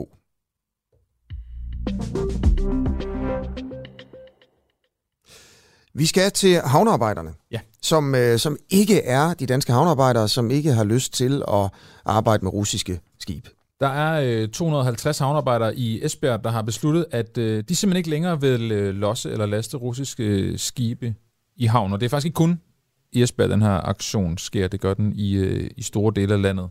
Og hvad andet bedre end at så tale med øh, Brian Mejland, der er formand for øh, havnearbejdernes øh, lands klub. Hvor mange øh, russiske skibe er der blevet afvist indtil videre, øh, Brian og godmorgen? Ja, godmorgen. Jeg ved ikke, hvor mange der er blevet afvist, men øh, jeg kunne forestille mig, at der heller ikke kommer så mange nu, de ved, at der er havnearbejdere, der ikke vil udføre arbejde på dem. Det får de at vide. Det finder de hurtigt ud af, eller hvad? Jamen, ja, det er jeg ret sikker på. De finder, de finder andre steder hen, fordi at, øh, der er ingen, der vil komme ind til et skib, eller sende et skib i havn, som ikke bliver ekspederet. Så det kan jeg næsten forestille mig, at man, at man dirigerer dem andre steder hen. Så vidt jeg kan forstå, så er der på nuværende tidspunkt, øh, som du også siger, ingen russiske skibe i havn, og der er heller ikke nogen på vej. Altså har der været det før? Altså er det en direkte reaktion af den her udmelding? Eller er der bare generelt ikke så mange russiske skibe ved de danske havne?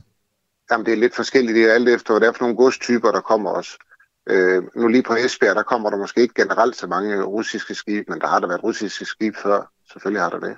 Hvornår? Altså, de kommer jo, de kommer ja, det ved jeg ikke lige, men, men øh, de, de kommer jo øh, indimellem, ligesom alle andre. Lad os sige, Brian, at der kommer et, øh, et russisk skib. Hvordan, altså, hvordan konkret afviser man det, hvis det gerne vil i havn? Ja, jamen, jamen det, det, jeg har hørt øh, de andre havnearbejdere sige, det er, at man ikke vil ekspedere dem. At man ikke vil, vil ikke møde, møde op i, i, ude i skibet og ekspedere det. Så de skal selv klare arbejdet? Eller jeg, jeg, jeg, Brian, jeg er ikke helt sikker på, hvad, det, hvad en afvisning konkret betyder. Nemlig, altså, betyder det, at skibet ikke kan lægge til, eller, eller kan nej, det godt stadig gøre sine ting? Jamen, det kan sagtens lægge til. Det er ikke noget problem. Det kan sagtens gå i havn. Men de, de arbejdere, der skal ned på det, de, de vil ikke møde op til det arbejde. Kan, kan skibet selv klare det arbejde? Eller er det sådan Nej, nødvendigt? som regel kan de ikke. Som regel er det, er det udelukket. Så det vil være spild af tid for en russisk øh, skib nu for eksempel at lægge til i Esbjerg Havn? Ja, det, det, det, det vil jeg formode. Så sejler de videre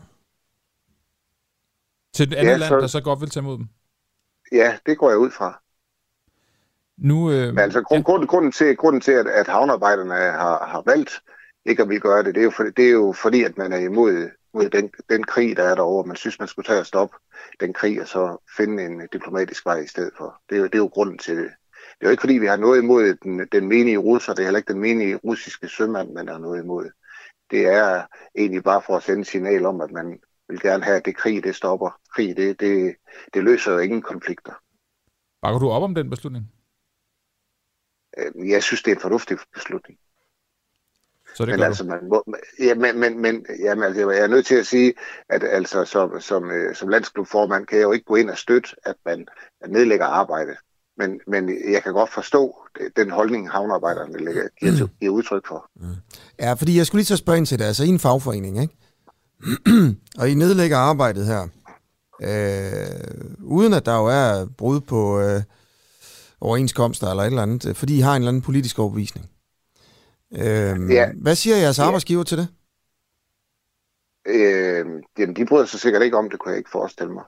Øh, så øh, der er ingen tvivl om, at det, det, det vil være overenskomststridigt, når man, ja. hvis man ikke øh, ekspederer skibene. Men, men det, men det er, også for at sende, det, det er også for at sende, ja, men ja, det er også for at sende signal til ja. politikerne. Ja, men den er helt med på, men det er bare med det der, når I nægter at udføre jeres job på grund af en politisk overbevisning. Øhm, kunne de så ikke fyre jer? Jamen, de kan ikke fyre nogen, der ikke er antaget. Hvad, hvad mener du? Jamen, når ikke, når ikke du har lavet arbejde, så kan det ikke fyres. Er I ikke fastansatte? Nej. Nå. Hvordan, hvordan fungerer det så? Jamen, det er et løsarbejdersystem, der er dernede. Aha. Men der er havn, der er havn hvor, som, har, som har, har gjort det samme som det her, hvor man er fastansatte, så det er egentlig ikke det, der er det springende punkt. Er der nogen, der er blevet fyret, fordi at de ikke har ville røre ved de russiske skib? Ikke mig bekendt. Så, og din rolle i det, det er, du kan ikke rigtig bakke op om, at man ikke vil røre de russiske skibe, men du synes alligevel, det er en god idé? Øh, Jamen, jeg, jeg, jeg, jeg, kan, jeg, kan, jeg, jeg kan viderebringe, hvad havnearbejderne de, uh, har givet udtryk for. Altså, jeg er jo nødt til at sige, øh, som, som det er, at, at at man er nødt til at følge overenskomsten, og man skal ja. selvfølgelig lave det arbejde, der er. Men, men sagde du ikke også lige før, at du synes personligt, det var en god idé? Jeg, jeg, kan, jeg, kan, jeg har forståelse for, at, at den holdning, man har. Ja. Øh, men, men, men det er jo ikke det samme, som jeg synes, at det er i orden, at man nedlægger arbejde. Nej, hvad synes du egentlig? Er det i orden, man nedlægger arbejde? Jamen, det kan jeg jo sige til dig. Det kan jeg aldrig nogensinde komme til at sige, at det er i orden, man nedlægger arbejde. Men hvad synes du sådan inderst inde? Jamen, det kan, som jeg siger til dig, jeg kan ikke sige andet end det, jeg har sagt nu. Nej. Nogle gange har jeg en fornemmelse af, nu, jeg spørger dig bare helt direkte også, altså sådan øh, tillidsmænd og sådan noget øh, fra fagforeninger, i virkeligheden sådan bag linjerne bakker op om overenskomststridige arbejdsnedlæggelser, men øh, simpelthen, altså, vil ikke sige sandheden om det, når man er i medierne. For eksempel, jeg kom til at tænke på det under sygeplejerkonflikten, ikke? hvor mange ja. Øh, sygeplejersker jo nedlagde arbejdet sådan øh, ja. øh, øh, overenskomststridigt. Men øh, og officielt så sagde øh, tillidsmændene og sådan noget, at det, det synes de var en dårlig idé. Men man kunne også ja. se, hvordan de gav thumbs up og sådan noget derude, øh, mm. når, når der var de der demonstrationer, hvor man tænkte sådan, hvad, altså, hvilken rolle spiller de der tillidsmænd egentlig? Altså, Jamen. siger man en ting foran kameraerne og noget andet bag gardinerne? Øh, ja, jeg vil bare lige sådan de vente med dig. Altså, er ja. det det samme med dig nu her? Jamen, så, som, som tillidsrepræsentant eller øh, i en fagforening, så står du jo tit som en lus mellem to negle, fordi du, du skal viderebringe det budskab, som, som de, de ansatte, de, dem der har valgt dig, de, de gerne vil have frem. Men på den anden side, så skal du jo også øh, stadigvæk sørge for, at arbejdet kommer til at fungere. Men hvis, hvis nu de ikke vil det, jamen, så sidder du mellem, som lus mellem to negle, ja. øh, og, og, og, er, er nødt til at, du er nødt til at fortælle, hvad de mener, men samtidig så er det ulovligt, det de gør. Det er det. Har du sagt til nogen af dem i din fagforening, at du synes, at det er en god idé, at ja. ikke, ikke at røre ved de russiske skib? Nej, det har jeg ikke sagt. Okay. Men jeg har forståelse for, at, øh, at de har den holdning, at, at man skal gøre noget. Ikke, ikke, ikke, ikke som sådan. Øh, det behøver sikkert være at nedlægge arbejde, men det, man er nødt til at sende et signal, for, som siger, at man, skal, man skal, at man skal undgå krigen, og man skal gøre, hvad man kan ja. i Ukraine. Mm. Gør du ellers noget man, man, man, personligt? Ja. Øh, bare noget helt andet. Vi sidder også og snakker om her til morgen, hvad almindelige mennesker gør for på en eller anden måde at, at hjælpe øh, ukrainerne. Um, gør du noget? Har du sendt penge afsted, eller gør du et eller andet personligt? Jeg har hjulpet Røde Kors. Øh, ja. Dem har jeg sendt penge til. Mm. Okay. De, de, de er helt upartiske og går ind og hjælper det, hvor de kan. Så ja, det har jeg faktisk. Ja. Okay. Alright. Ja. Jeg tror, det var det. Hvad mindre, Oliver, du har noget? Nej, du, måske lige, ja. Du ligner en, der spørger ja, noget. Ja, men det er fordi, jeg kan ikke...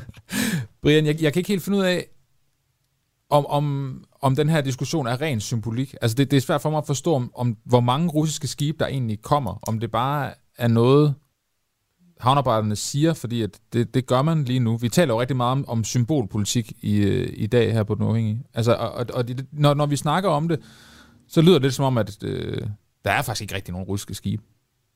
Jamen, hvis det er sådan, det ikke har nogen betydning overhovedet, så kan jeg ikke forstå, for at regeringen ikke bare går ud med det samme og siger, at øh, der kommer ingen russiske skibe i danske havne, og de bliver ekspederet.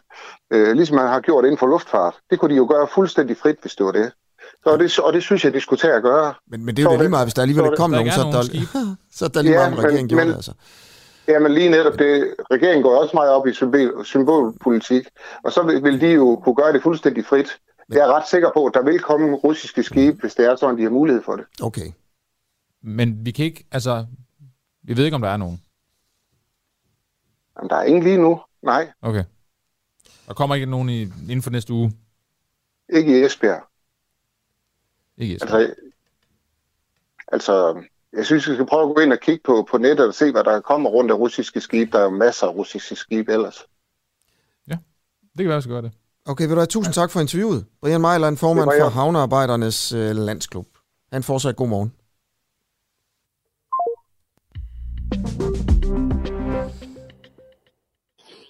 Роддом.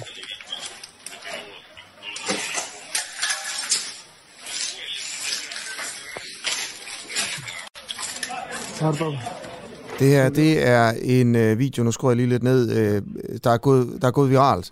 Ja. Og det handler om det her øh, børnehospital i byen Mariupol, øh, som er blevet bombet af russerne, børnehospitalet altså. Øh, og der skulle efter sine være børn, som er begravet i murbrokkerne. Den ukrainske by her har været under belejring i ni dage uden vand, elektricitet, varme eller kommunikation. Og ifølge Røde Kors, så er Mariupol øh, i en apokalyptisk tilstand. Øh, byen, øh, I byen her har man lavet en massegrav, hvor der øh, over tirsdag og onsdag er blevet transporteret over 70 lig til massegraven, og der er altså blevet lavet, øh, den er blevet lavet ved siden af byens kirkegård. I den her video, der kan man simpelthen se, hvor fuldstændig ødelagt øh, der er i Mariupol ved det her børnehospital. Altså murbrokker og Øh, og, og, og, altså, alt er fuldstændig, alt, fald, alt er faldet sammen. Der er vægge, der er tag, der er faldet ned, der er jordhuller ude foran øh, hospitaler. Det man kan høre er jo folk, der går rundt i de her murbrokker, ja. og man kan høre, at de træder på alt andet end øh, et normalt gulv.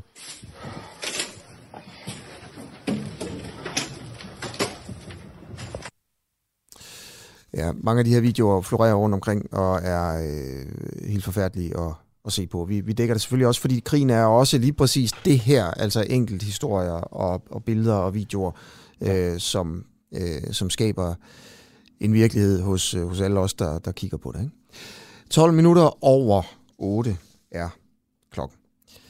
Øhm, vi skal selvfølgelig øh, høre en masse om, øh, om, øh, om krigen i, i Ukraine i løbet af morgenen. Bare lige for at sige det, så er vi på sådan de forskellige øh, nyhedssites i løbet af morgenen. Følger med, hvis der sker et eller andet, så, øh, så, er, vi, øh, så er vi så er vi på. Men vi har selvfølgelig også lige om lidt, skal vi, skal vi snakke med en militær analytiker, der handler om sådan, øh, og det skal handle om russisk propaganda. Øh, for eksempel sådan nogle russiske, øh, og det skal det faktisk handle om her det næste stykke tid, ja. altså russiske propagandavideoer og russiske symboler, som bliver brugt i, i krigen, både hos styrkerne, men også hjemme i Rusland. Måske er det det mest interessante, altså hvordan den jeg. russiske befolkning på en eller anden måde øh, mobiliserer sig lige nu og bliver mobiliseret af, af, af noget, der jo altså minder, altså, man kan virkelig tydeligt se på de her videoer, vi, om, vi kommer til at omtale lige om lidt, at det er et autoritært styre, vi har med at gøre. Ja, hvad tænker du, når du siger det? Øh, jeg tænker på sådan unge mænd i uniformer, der går i takt, øh, og sådan, du ved, med knyttede næver og, og siger ting. ja. øh, men det er ikke militært. Altså, det er ikke på den måde, de har ikke militæren, det er ikke hæren. Det her, det er en eller anden form for sådan... Jeg kom til at tænke på Hitlerjugend. Ja, det er det ikke? første, man tænker på. Da jeg så det, eller, eller, eller kom til at tænke på øhm, de her ungpionerer, som også var i, øh, i for eksempel DDR og sådan noget, øh, øh, hvor, hvor man havde sådan lidt det samme. Det var sådan en eller anden blanding mellem, at man var værnepligtig og spejder og sådan noget, øh, øh, og med i, i, øh, i ungdomsorganisationen af det kommunistiske parti. Ikke? Og der havde man også sådan sine slagråb og sådan noget, sejt bereit, immer bereit og sådan noget. Øh, og det minder bare lidt om det samme her. Ja. Så er det bare krydret øh, med, med sådan russisk rockmusik. Ja?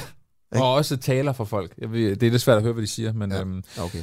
Vi, skal, vi, vi skal også til at omtale de her videoer lige om, ja. Øh, om, om 5-10 minutter. Det gør vi, for vi skal også tale om øhm, jamen noget, der det ligger så meget op af i virkeligheden. Et, øh, et hvidmalet sæt.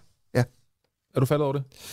Øhm, jamen altså, det er, det er jo på de russiske, øh, de russiske kampvogne for mm. eksempel derovre. Ikke? Det her sæt, det her sæt, som jeg kan forstå, det er det blevet symbolet på... Øh, på, på, den, på de russiske styrker, eller den russiske kampvilje, eller et eller andet.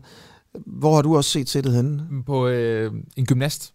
En øh, ung russisk gymnast, som øh, ellers faktisk har en klassisk russisk farvet dragt på, men øh, lige Solar Plexus har han så fået øh, malet et, et hvidt sæt. Jeg har også set øh, børn lave, øh, altså stille sig op i information, som man overfra kan se. Ja, og der er noget med det her sæt. Christian Lindhardt, du er major og militæranalytiker ved Forsvarsakademiet. Øh, hvor har du set det her øh, sæt henne? Godmorgen. Ja, godmorgen. Øhm, jeg har jo set det på de øh, russiske køretøjer, og øh, ikke alene har jeg set det på de russiske køretøjer, jeg har også set det på køretøjer fra de to udbrydere øh, områder der, Lugansk og Donetsk. Så der er altså noget, der tyder på, at russerne de anvender det som sådan en form for troppetegn, således de kan kende hinandens køretøjer. Men, men det er også mere end det, ikke fordi at der er en gymnast, der har det på, har vi set her, og man kan se det sådan på, på t-shirts i Rusland og sådan noget. Ja. Ja. Jo, jo, sådan, sådan går det jo tit med den her slags ting. Øhm, øh, vi skal ikke underkende, at Rusland er jo også, det er også en ret stor ting for Rusland, at de lige pludselig er i gang med den her krig. Og, og I har lige netop omtalt, hvordan øh, det russiske, øh, den russiske stat, må jeg hellere sige, øh, er i stand til at mobilisere store dele af blandt andet ungdommen i sådan en, en formilitærs afspildung, eller hvad man nu skal kalde det, for at blive i DDR-retorikken. Øh, øh den russiske stat er jo også mobiliseret det her. Det russiske folk er også berørt og mobiliseret af det her. Og de føler jo, i hvert fald nogle af dem, at det her det er deres drenge. Det er symbolet på de russiske kampvogne, der er på vej ind for at befri de her ukrainere, der ifølge narrativet jo egentlig er russere, der bare ikke ved det. Hvad, hvad vil du sammenligne det her sæt med, hvis man skal sådan, øh, se på andre altså, symboler, der bliver brugt i lignende situationer?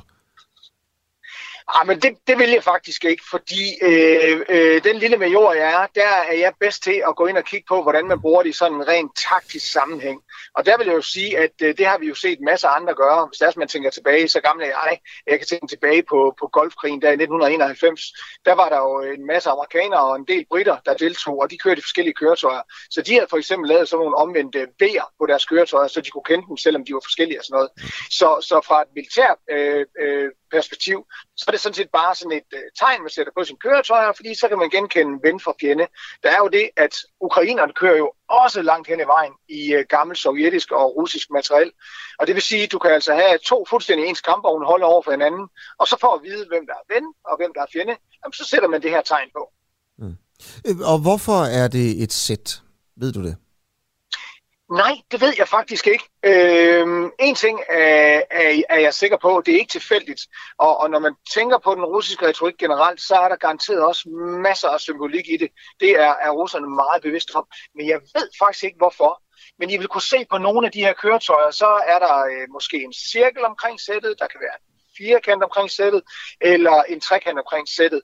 Og, og det har jo en betydning, og det er jo ikke for sjov, at de, de laver de der tegn. Og det er altså for at, at vise, hvilken enhed man kommer fra. Øh, det kan være, hvilket område man kommer fra. Øh, så, så der er symbolik i det, men der er også øh, sådan en øh, militær praktisk logik i det. Men Christian Indhardt, er det, er det nyt i forhold til øh, det, der skete øh, på Krim i, i 14 og i, for eksempel også Georgien i 8? Altså er, er, det, er det nyt, at øh, den russiske øh, her maler de her symboler på? Ah, det er det med et relevant spørgsmål. Ja, det er i den grad nyt. Hvis vi tænker tilbage på, hvordan det foregik i Krim, så havde vi de her såkaldte små grønne mænd, der lige pludselig dukkede op ud af ingenting. Øh, de havde godt nok øh, noget, der mindede om russisk beklædning, øh, russiske våben og den slags. Men i bund og grund, så kunne man slet ikke se, hvor de kom fra, for de var bare i en grøn uniform. Så det er en øh, kæmpe forskel til det, vi ser i dag, hvor de jo kører rundt med flag på deres køretøjer, øh, åbent siger, at øh, nu er vi i gang med den her operation, og markerer sig som russere. Så der, der, der er faktisk rigtig stor forskel. Okay. Det, altså, Ja, det, det ved jeg ikke, om det, du kan svare på, Christian Lindhardt, men så man kan godt spekulere i måske, mm. om det så har øh, også noget at gøre med netop, at, øh, at få befolkningen med, være lidt mere tydelig og, og få et tegn, når man nu er, er så åben omkring krigen modsat Krim? Jamen, jamen det, det tror jeg, du har fuldstændig ret i. Altså, russerne gør sjældent noget uden grund, og den er tit sådan meget dybt, skal vi kalde det, folkesjæls øh, historisk begrundet. Så når de så tydeligt markerer sig med russiske flag på køretøjerne, og, og det her sæt øh, ligesom anvendes som en del af en, øh, en øh, større, et større billede, så, så er det med al sandsynlighed noget, russerne de har tænkt rigtig grundigt over. Mm. Tror, tror du, det er mere for at samle nationen, end det er for at sørge for, at, at de ikke skyder hinanden? Altså de forkerte? Uh, den er igen svær. Øh, som, øh, som, øh, hvad, hvad kom først, hønnen eller ikke? Ja, okay. Øh, det var hønnen. Den, den gør sådan set begge dele, ikke? ja, ej, men det er rigtigt. Ja, okay. Men jeg, jeg, jeg siger ikke. ja, okay, fair nok. Men, øhm, ja, Alright. Prøv, jeg vil også bare lige sige her, at, at sættet det bliver brugt i flere forskellige betydninger. Den, der, øh, som går igen på det russiske forsvarsministeriums officielle Instagram-konto, øh, det er også øh, den, der går igen blandt øh, almindelige russere, sådan, øh, mest hyppige i hvert fald. Og der siger man så, øh, sæt for Sapobedu. Altså, og det betyder så sæt for sejr. Og ligesom V. Ah, ja. ja, altså der er et eller andet øh, der med Sapobedu i hvert fald, øh, starter med sæt. Okay. Øhm, men om det er derfor, det, det, det er jeg faktisk i tvivl om, men det er i hvert fald det, man siger. Og det står på øh, Instagram-kontoen hos Forsvarsministeriet for eksempel. Men okay, okay, tusind tak, fordi at du vil fortælle os om sættegnet, Christian Lindhardt. Øh, Jamen, velbekomme. Jeg skal bare lige høre, øh, inden du lige smutter, ikke? Øh, du siger, at du er en ja. lille major i, i, i, i Forsvarsakademiet. Øhm, ja. Følger du med Altså har du fulgt med her til morgen? I, øh, jeg gør jo det, og det gør vi. Når vi står op, så, så kigger vi, hvad der er sket. Altså på, på nyhedssites ja. og sådan noget. Har du også gjort det her til morgen? Ja, det, ja, det har jeg. Ja, er der, hvad, og hvad, er der noget, du ligesom har lagt mærke, lagt mærke til? Jamen, jeg har lagt mærke til, at øh, russerne øh, efterhånden begynder at være kommet rundt om Kiev. Jeg kan ikke se, om de er helt nede og har fat i Dnepr-floden, og dermed har helt omringet Kiev. Det tror jeg ikke, de er endnu. Men jeg kan i hvert fald se, at de er kommet øh, godt sydover i den der vestlige akse, hvor den der kolonne den ellers har holdt så længe. Så der er altså noget, der tyder på, at, at øh, kolonnen den er på vej sydover. Vi skal huske på, når vi kigger på et kort øh, på en, en computerskærm eller sådan noget, så ser det ud som om, gud, de har kun flyttet sig 2 cm, men på, på landjorden kan det jo være 50 km. Så det ser ud til, at russerne stadigvæk er under fremrykning og i gang med at omringe Kiev, om end det tager lang tid. Okay. Og så ser det altså også ud til, at de nede øh, sydpå, ned fra, øh, fra Krim op forbi Kherson og Mykolaiv hedder det, der er de altså gået forbi Mykolaiv. Øh, vi har, vi har jo set, at ukrainerne de vil rigtig gerne have russerne ind og kæmpe i byerne, fordi det, det koster store tab, og det tager lang, lang tid. Ja. Men der er noget, der tyder på, at russerne altså øh, forsøger alt, hvad de kan at komme rundt om byerne og komme videre frem med deres angreb. Okay. Dernede ved Mykolaiv, der er de i hvert fald gået godt og grundigt forbi i sådan en vestlig, nordvestlig retning. Okay, øh, og, og gå forbi, hvad, altså det er jo klart, det positive, altså for, set fra russisk synspunkt, det må jo være, at man ligesom kommer mm. forbi og videre. Hvad, hvad, ja. hvad, hvad er det farlige ved det? Jamen det er jo, at øh, en ting er, at du kan sende kampvogne og infanterikampkøretøjer, de sådan egentlige kamptropper, de kan køre frem, de er jo i kan køre ud over markerne og sådan noget. Men problemet er jo, at de ikke kan få logistikken, altså lastbiler, der kommer med alle deres forsyninger, reserver eller den slags, de er jo mere bundet til sådan øh, almindelige veje. Og hvis de veje går igennem byen, så har du altså en knytnæve, der er langt ude foran, men du har en meget, meget, meget tynd og sårbar arm bagved. Okay. Øhm, Alright, så øh, noget af det, vi også har siddet... Nu, nu kommer jeg bare til at spørge dig om nogle ting her, vi ikke har forberedt, ikke? Øh, bare lige fordi, at vi også sidder og, og, og følger med og rapporterer lidt om, om hvad, der, ja. hvad der foregår hver morgen, ikke? Øh, og, og vi kan jo se, at russerne nu for 11 timer, 12 timer siden bekræfter, at man har brugt de her vakuumvåben. Øh, TOS 1 våben, som er sådan nogle, nogle, nogle, når man læser om det, helt ja. forfærdelige våben, øh, hvor der, der suger luft ud af lungerne på folk i en ret stor radius rundt omkring der, hvor de slår ned, øh, og ødelægger de ja. vitale organer, og man, man får også en meget smertefuld og pinefuld død, når man bliver dræbt af sådan et våben her. Og, og det kan ligesom gå ind og ramme og, og dræbe folk bag afspærringer, og nede i kældre og sådan ja. nogle ting. Øhm, okay, du siger ja. Så øh, hvad, hvad tænker du om den her nyhed? Jeg ved ikke, om du også har set den her til morgen? Jeg tænker, at, øh, at, øh, russerne, de, øh, de er åbenbart har erkendt, at de er nødt til at bruge den her type våben, hvis det er, de vil bryde det ukrainske forsvar. Vi skal, vi skal huske på, at, at ukrainerne har jo kæmpet en virkelig, virkelig effektiv forsvarskrig. Russerne rykker stadigvæk frem, men, men ukrainerne har godt nok kæmpet en effektiv forsvarskrig. Og på et eller andet tidspunkt, der må russerne jo også erkende det, og så begynde at bruge et, som skal vi sige, bredere del af deres arsenaler. Det er så blandt andet de her vakuumbomber. Og det er nogle meget, meget ubehagelige våben. Men det er stadigvæk, om jeg så må sige, et konventionelt våben, som, som russerne i hvert fald vil anse som et, et, et helt legalt våben. Ja. Hvad er det forfærdelige ved de her våben, hvis du med dine ord? Problemet er, at de er fuldstændig indiskriminerede mellem for eksempel militære og civile mål. Altså hvis der er civile i det der område, så lider de jo akkurat den samme død som de militære. Måske endda værre, fordi øh, soldater typisk vil være en eller anden form for forskat. Men sådan er det vel med alle våben? Altså alle våben kan jo ramme både det ene Nej, og det Nej, det er det. Det er det ikke. Nej, det er det ikke. Altså normalt så, øh, da jeg øh, var en ung ildsprudende soldat og lige startede, der lærte jeg, at jeg skulle afgive sigtet skud. Så mm. alt andet lige, så forsøger man at ramme det, man gerne vil ramme. Men når du så begynder på, på med den her type våben, så breder du dig over i en, en type våben, som er mere indiskriminerende. Ja. Og blandt andet med vakuumbomben, der vil soldaten typisk have en eller anden form for beskyttelse. Hvis der er civile i området, så har de det typisk ikke. Og det vil sige, at de civile faktisk er mere udsatte for netop den her type våben, end en soldat vil være. Og, og, og hvor, hvor stort et område altså, rammer de sådan en vakuumbombe? Det ved jeg faktisk ikke, men det afhænger også af, hvor du smider den. Øh, hvis du smider den inden mellem, øh, skal vi sige, sådan et bebygget område, hvor der er tæt bebygget omkring, så har den selvfølgelig ikke så stor en, en, en virkningsradius. Hvis du smider den ude i et, øh, skal vi kalde det et parcelhuskvarter, så har den en større virkningsradius. Okay. Altså, tusind tak for interviewet. Christian Lindhardt, major, major og militæranalytiker ved Forsvarsakademiet. Skal vi dykke lidt ned i, hvad der sker på uh, Russia Today, måske? Det synes jeg da altid er en, øh, en god idé, og det er jo så det, vi så gør nu, bare lige til, til nye lyttere. Jamen det er, at øh, vi øh, leverer nu den russiske side af sagen.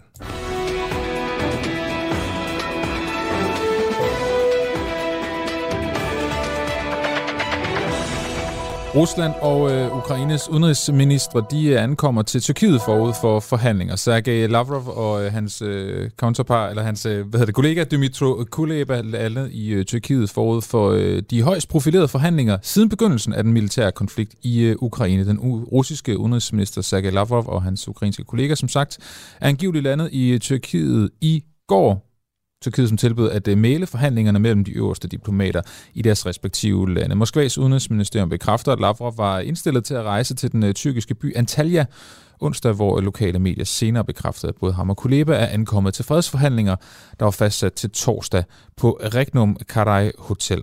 Talsmand for det ukrainske udenrigsministerium Oleg Nikolenko bekræfter, at Kuleba også er ankommet til feriestedet på Twitter. Godt. Vi vender os øh, mod den, den russiske propaganda ja. nu her. Ikke? Øh, og og vi, skal, vi skal simpelthen snakke om, altså, hvad det er, der foregår, fordi der er nogle, nogle videoer, øh, der, der på en eller anden måde tyder på, at, at der foregår en eller anden mobilisering af den russiske ungdom i Rusland, som minder en lille smule, og vi har, vi har sådan prøvet at øh, sammenligne det en lille smule med sådan, de her spejderbevægelser, der var i, i DDR måske under den, øh, den kolde krig. Ja. Øhm, men det kan være, at vi lige skal prøve at starte med at beskrive øh, beskrive videoen her. Vil du prøve at... Gerne. At du sidder med den foran dig. Hvad er det, der, der foregår på Jamen, den? det er øh, en masse unge mennesker, der i øh, på ræde række har et, nogle trøjer på, hvor der står Putin Team på. Øhm, de går op mod en, øh, en scene. Og ved den her scene, det, det I kan høre nu, der er der så en, øh, en rockmusiker, der ellers bare fyrer den af. Ja. Øh, og så meget korrigeret øh, rockkoncert. Jeg ved ikke, om du har været til en. Det, det, ja. det sådan plejer det ikke helt at se ud, måske. Nej, nej. Øhm, der bliver klappet, der bliver øh, råbt, og der bliver... Øh, Men alt i takt, det er også en militær præcision. Folk står i firkanter og i linjer. Og sådan Fuldstændig. Og øh, så er der også... Øh, det minder lidt om blanding af en koncert og en TED-talk. Der er også folk, der, øh, der snakker. Jeg og, en, og en militær parade også. Ja. Vil jeg sige. Ja, de har nærmest også en sted på, altså. Ja. Så hvad er i alverden, at der foregår her? Øh, Jeanette Særslev, du er, du er militæranalytiker ved Center for Værnsfælles Operationer hos øh, Forsvarsakademiet og beskæftiger dig blandt andet med information warfare øh, og desinformation øh, i, i Rusland, øh, og du ved også meget om sociale medier. Øh, godmorgen til dig. Godmorgen. Godmorgen. Har du også set den her video, som vi, øh, vi sidder og snakker om? Ja, det har jeg. Ja. Hvordan, hvad, hvad, hvordan vil, hvad lægger du mærke til i videoen? Øh, jeg lægger mærke til, øh, til flere ting. Øh, man kan sige, at det ene det er, det er, det er selvfølgelig ikke impulsivt. Det er jo meget styret, som I også lige er inde på. Uh, det er unge mænd og kvinder i, øh, i, i tøj, der ligner hinanden, og så med de her mærker, som jeg også har talt om, hvor der står Team Putin. Uh, nu siger I, at de måske lidt kan minde om spejderbevægelser under den kolde krig. Jeg vil nok sige, øh, det er sjældent, jeg har set spejderbevægelser marchere så lige, så det virker. Det er, der er en øget grad af militarisering i det, vi ser. Hvem og, er, øh, og så er det... Oh, ja, undskyld. Nej, hvad vil du sige? Jeg vil godt, godt høre, hvad du vil sige først. og, og så er det, det er også ret tydeligt, at det er jo ikke bare tilfældige unge mennesker. De to politikere, der også holder tale i videoen, de er begge for Forenet Rusland, altså Putins parti. Så det her det handler ikke kun om øh, krigen i Ukraine, det handler i høj grad også om at vise tilslutning til, øh, til styret og til Putin. Nu, øh, nu kalder du dem Team Putin. Jeg, jeg synes der står Putin Team på trøjerne, men det skal vi ikke, øh, det skal vi ikke nødvendigvis skændes om. Hvem er det? Altså det bedste bud taget i betragtning, at det er politikere fra Forenet Rusland, det er, at det jo meget vel kunne tænkes at være øh, folk, fra, der er tilknyttet partiet eller en ungdomsorganisation. Okay, så ungdomspolitikere er den ene eller anden slags? Af den ene eller anden slags, ja. Det er ikke sikkert, at det nødvendigvis øh, er Forenet Ruslands Ungdom. Det kan jo også være affilierede organisationer. Men det er i hvert fald øh, meget nærliggende, at det er folk, der sympatiserer med, med det parti og med det, som Putin står for. Senet, har, har vi set det her før, eller er det, hvad skal man sige, en pussy timing i forhold til, der er, der er krig lige nu?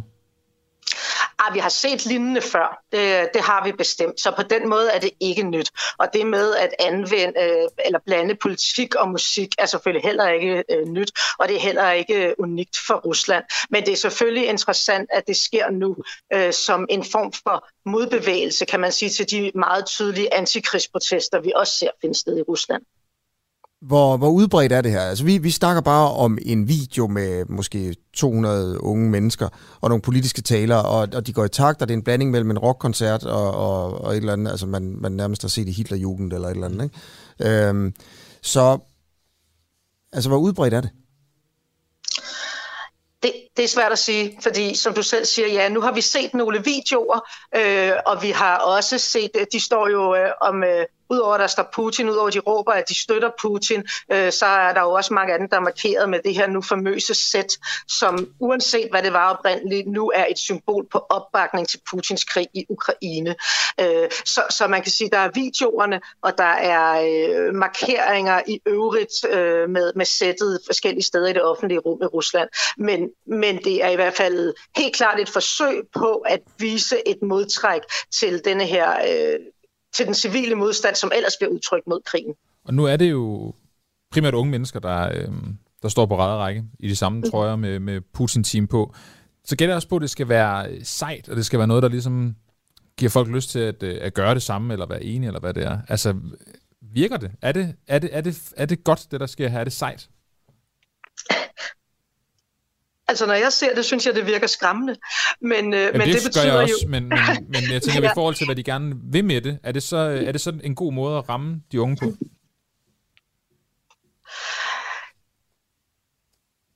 Nu er jeg jo ikke ung russer, men jeg tror på, at det, at det, at det appellerer til, øh, til en gruppe. Det resonerer hos, hos nogle målgrupper. Altså, vi kan jo have en tendens til i Vesten at tro, at alle yngre russere, det er studerende i Moskva og St. Petersborg, men, men der er jo mange andre. øh, så, så, så det er klart, at det, der er jo ikke én type øh, yngre russer. Øh, der er dem, som, som går på gaderne og protesterer, der er dem, der er, udøver aktivisme på andre måder, og så er der jo altså også mange, som bakker op om styret og som bakker op om Putin. Og hos dem, øh, der er det klart, der, der vil man øh, sikkert godt kunne appellere ved de her øh, nationalistiske, patriotiske symboler. Tak for det. Okay, tusind tak, fordi du vil være med. Velbekomme. Janette Særslev, altså militær analytiker ved Center for Værns Fælles Operationer hos Forsvarsakademiet. Godt, vi skal snakke med Peter Viggo Jacobsen lige om øh, et øh, kvarter for at snakke om de her nye våben, øh, både kemiske våben og også vakuumvåben, som øh, øh, enten er blevet taget i brug, eller måske er i gang med at blive overvejet at tage de i kemiske brug. våben. De kemiske ja. våben, ja. Ikke? Så skal vi også lige om lidt snakke med en lokalpolitiker fra Horsens, øh, som, øh, som har lukket ned for en øh, kunstudstilling, øh, som egentlig ikke rigtig handlede om øh, hverken krig eller politik eller Rusland eller Ukraine. Men det var Men- to russiske kvinder. Ja, det var to russiske. Altså, de er født i St. Petersborg. De har ikke Ja. været der i mange år. Nej, ikke siden Så sådan- 91. Men det skal bare lukkes ned, øh, fordi at øh, de var født i Rusland, eller hvad? Ja. Vi skal lige finde ud af, hvad, hvad belægget er her, og det er altså en ret kontroversiel beslutning, og også sådan bare sådan, altså en beslutning, hvor man må overveje, sådan, har det taget, er det gået over gevind, det her med at boykotte øh, ting fra Rusland? Altså, og i det her tilfælde bare noget kunst, der er lavet af nogen, der er født i Rusland. Yes, det begyndte med en, en gade, der skulle hedde Ukrainegade. Og nu, øh, nu er der kunstnere, der bliver fjernet, og der er drinks, der også bliver fjernet fra, fra menukortet. Ja, og det er noget med signaler og sådan nogle ting, og. Ja. og det er jo klart, men det er måske også noget med, at øh, det er enormt diskriminerende over for folk, der kommer fra Rusland, eller har et russisk navn, eller et eller andet. Vi kan også se på, at, at, at det her, den her vodka, der hedder Stolitsnaya, jeg synes faktisk, det er en sindssyg historie. Stolitsnaya, som slet ikke er ejet af russere, men af amerikanere, mm. de har ændret navn til Stoli, Det er så skal den ikke hedde Naja længere, fordi så, så lyder det russisk. Men hvis vi er der, hvor vi skal boykotte ting, der lyder russisk, så er det sgu da mega synd for dem, der hedder noget, der lyder russisk. Ja, så skal de ændre navn. Det er jo også helt åndssvagt, er det Ja, ikke det? det, jamen jo, jeg synes Eller også, Jamen, det, det, vi skal vi blive klogere på det. Okay. Øh, det, spørgsmålet er, om det er gået en lille smule over, over, over gevind det her. Men inden da, der er en, øh, en spændende øh, debat nu her, øh, fordi Venstre vil have flere værnepligtige i Danmark. Øh, der, sker jo, der, er jo, der er jo masser udmeldinger om, at vi skal have et stærkere forsvar nu her. Det tror jeg også, der er gode argumenter for faktisk. Øh, øh, det skal jeg så lade være med blande mig i, men, øh, men, men det er der mange, der mener, lad mig sige det på den måde.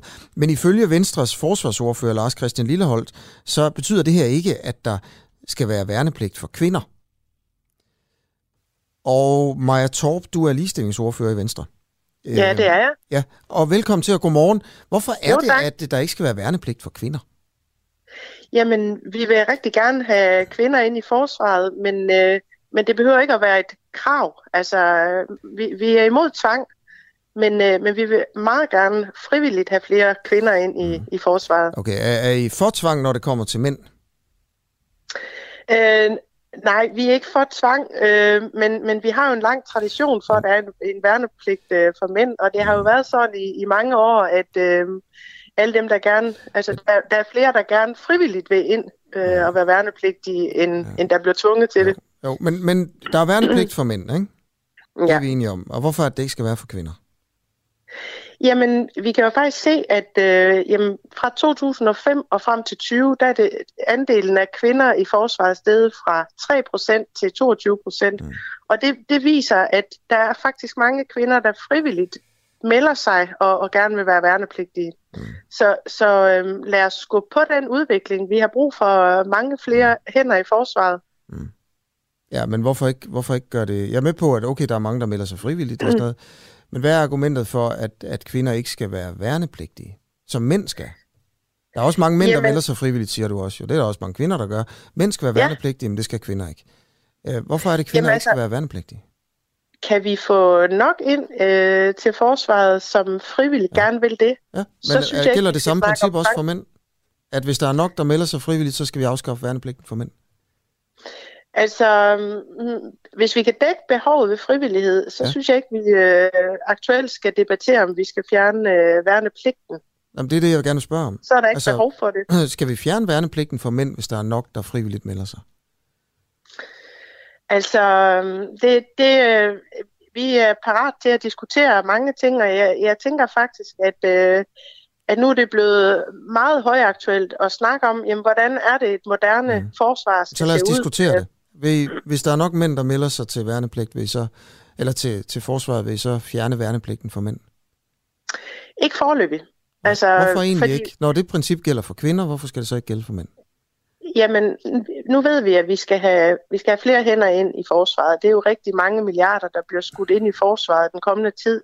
Så lad os følge det og se, om, øh, om vi kan få nok ind øh, af frivillighedens vej. Mhm. Mm. Det vil vi gerne se først.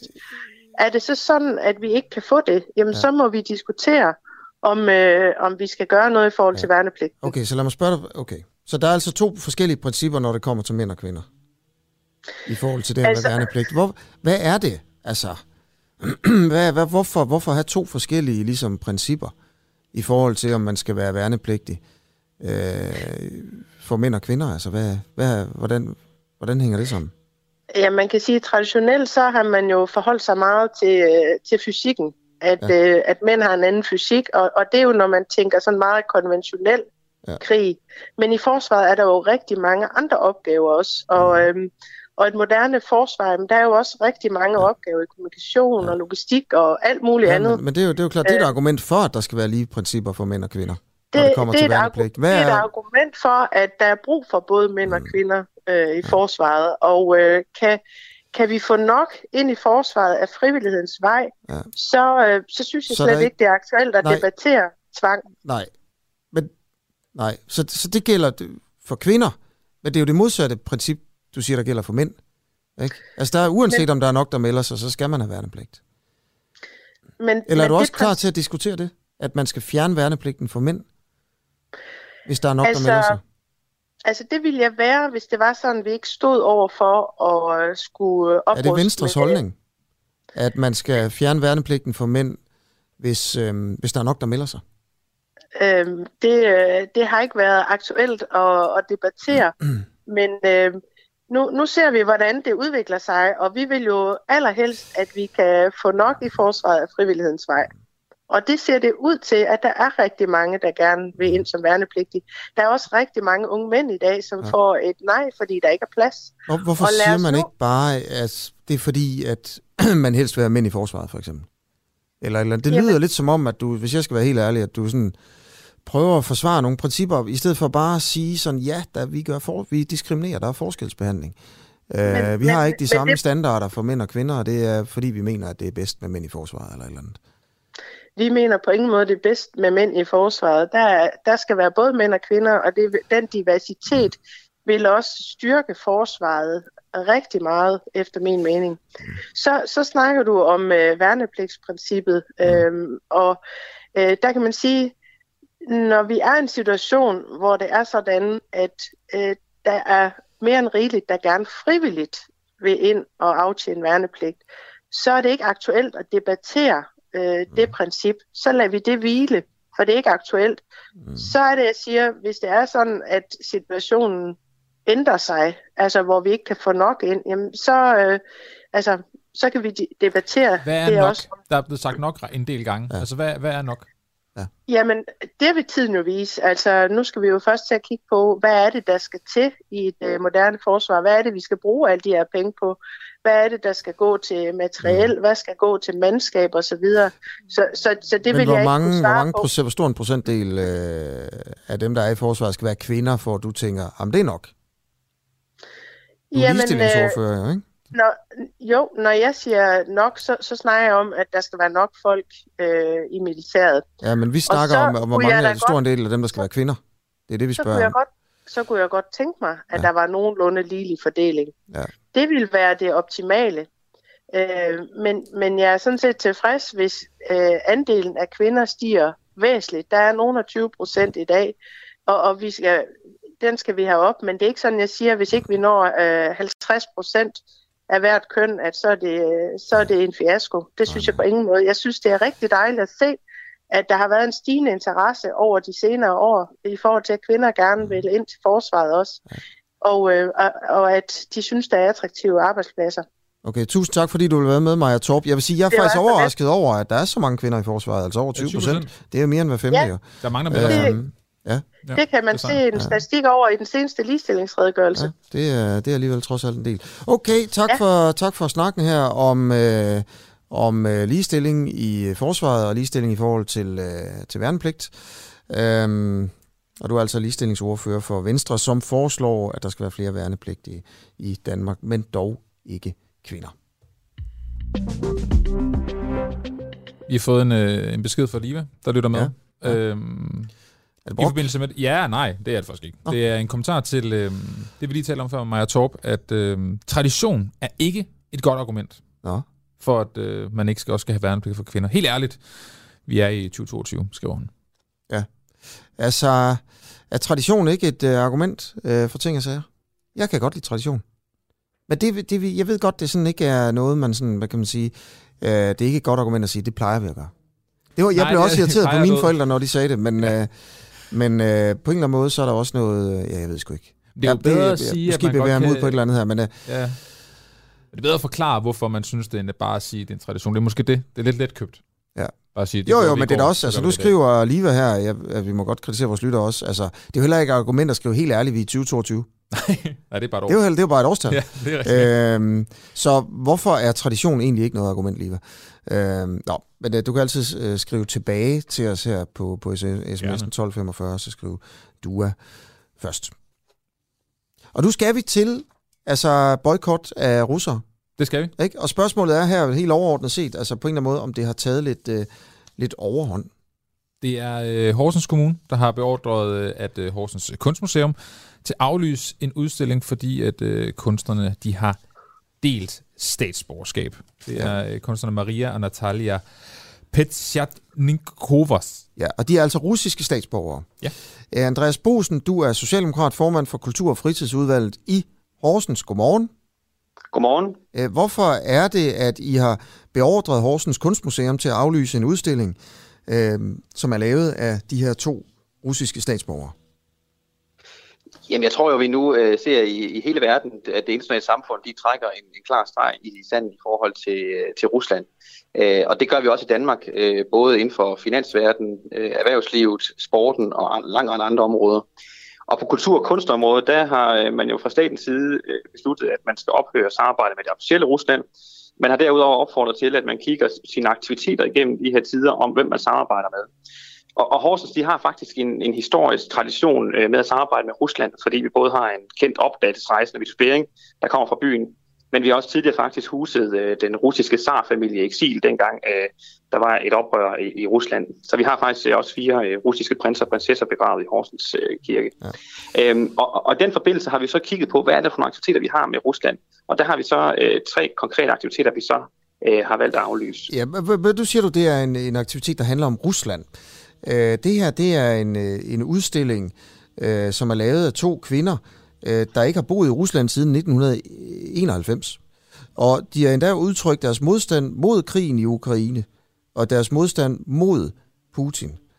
Øh, vil, vil du prøve at beskrive altså sådan øh, den kunst, der nu er blevet fjernet fra Kunstmuseet i Horsens? Altså, øh, hvordan, altså er, er der på en eller anden måde noget i den kunst, der, der støtter Putins krig?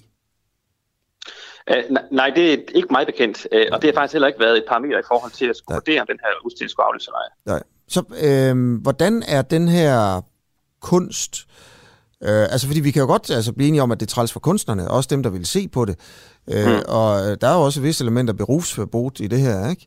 Øh, så er censur af fri kunst, der overhovedet ikke handler der om, om krigen derovre. Øh, og den er jo lavet i Danmark. Altså, den er ikke lavet i Rusland.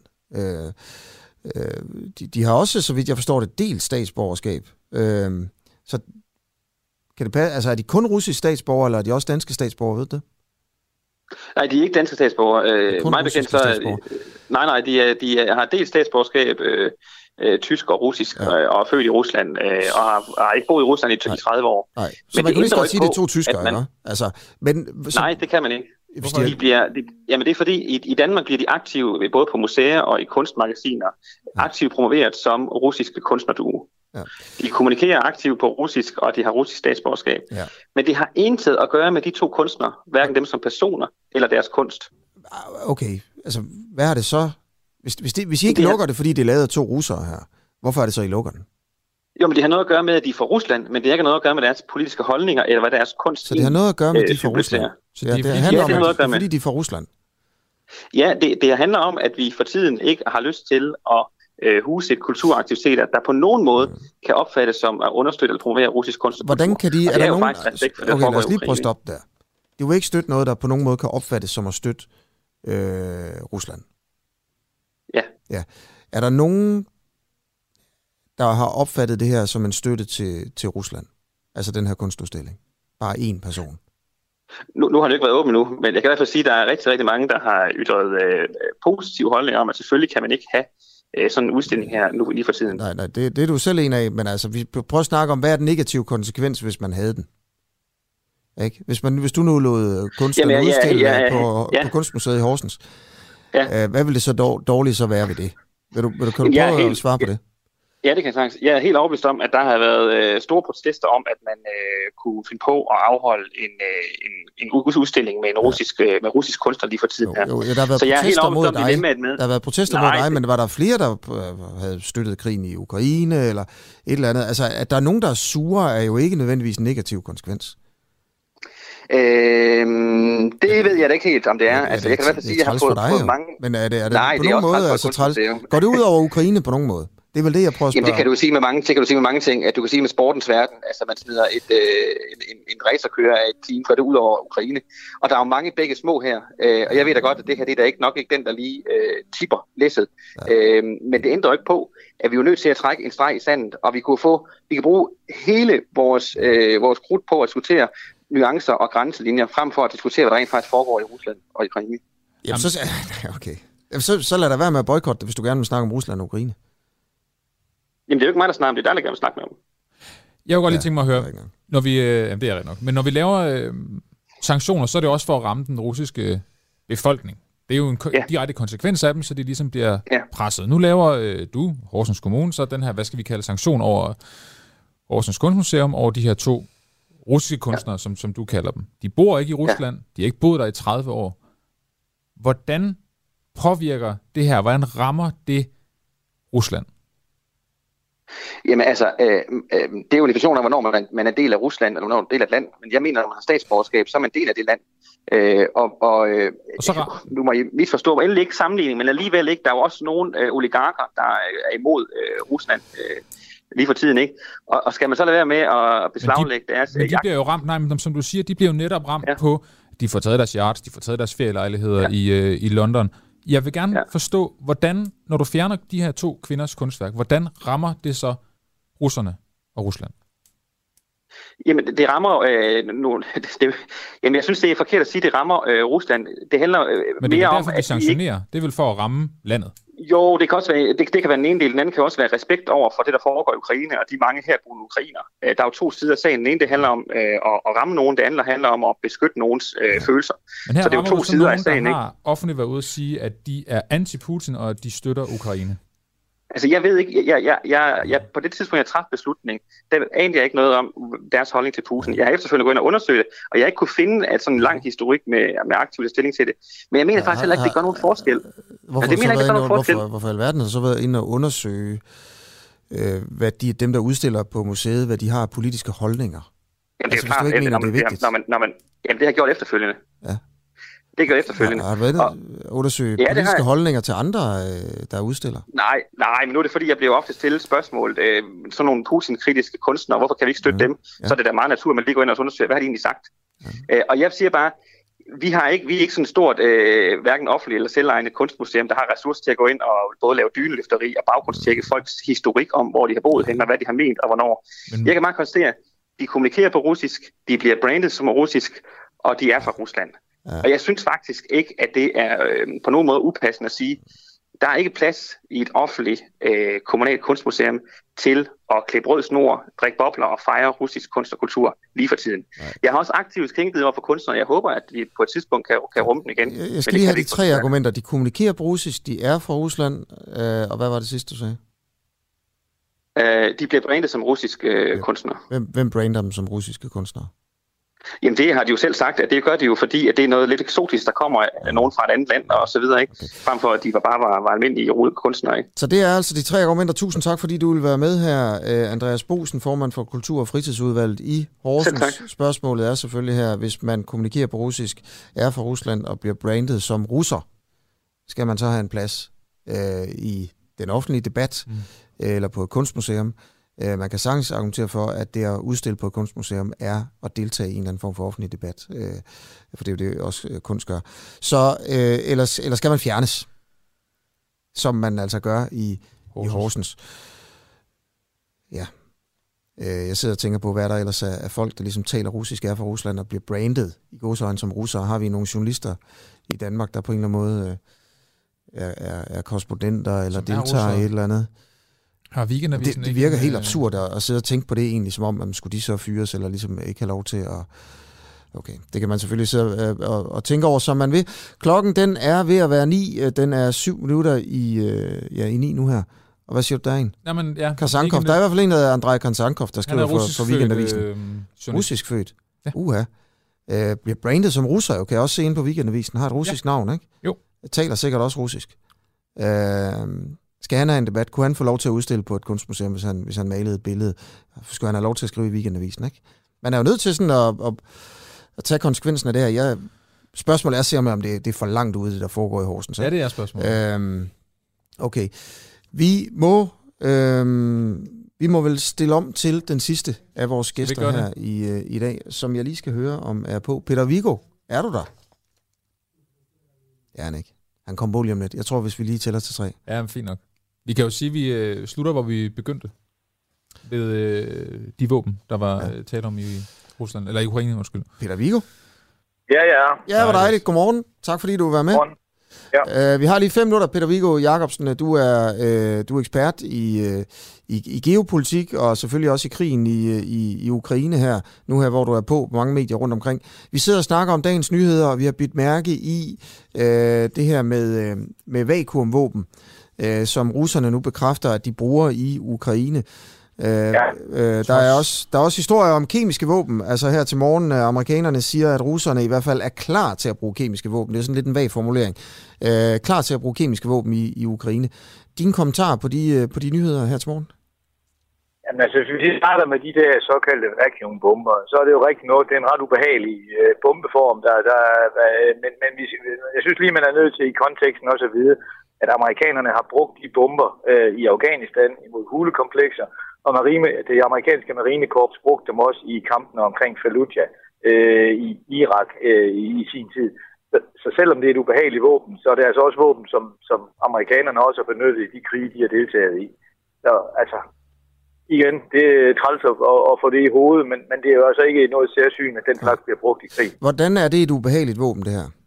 Ja, men det er jo noget med, at den går ind og suger ilten ud af de områder, hvor den bliver, øh, bliver hvad det hedder, øh, hvor den bliver anvendt. Ikke? Altså, det vil sige, at man har ikke så mange chancer imod den, og hvis der er civile i de, i de områder, hvor de bliver smidt, ja, så dør de også. Øh, hvor stort et område suger den ilten ud af?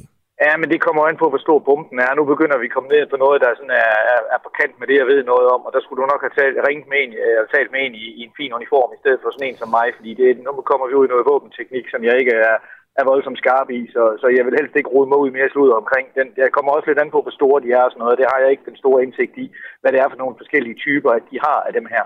Peter Viggo, siger det noget om krigen, at man nu øh, bruger det her våben? Der har i faktisk en uges tid været rygter om det. Nu har Rusland så selv været ude og, og bekræfte. Hvad, hvad siger det om krigen? Ja.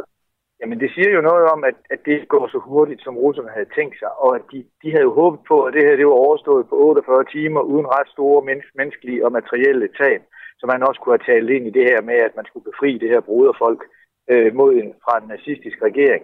I den her, når man nu begynder at bruge de her mere grimmere metoder, så handler det jo også om, at man skal til at kæmpe i, i, i byer og bebyggede områder osv., og så tager man jo den slags metoder i brug for at skåne sine egne soldater og mindske sin egen, mindske sin egen tab. Er der andre? Jeg kan forstå, at det hedder et øh, termobarisk våben.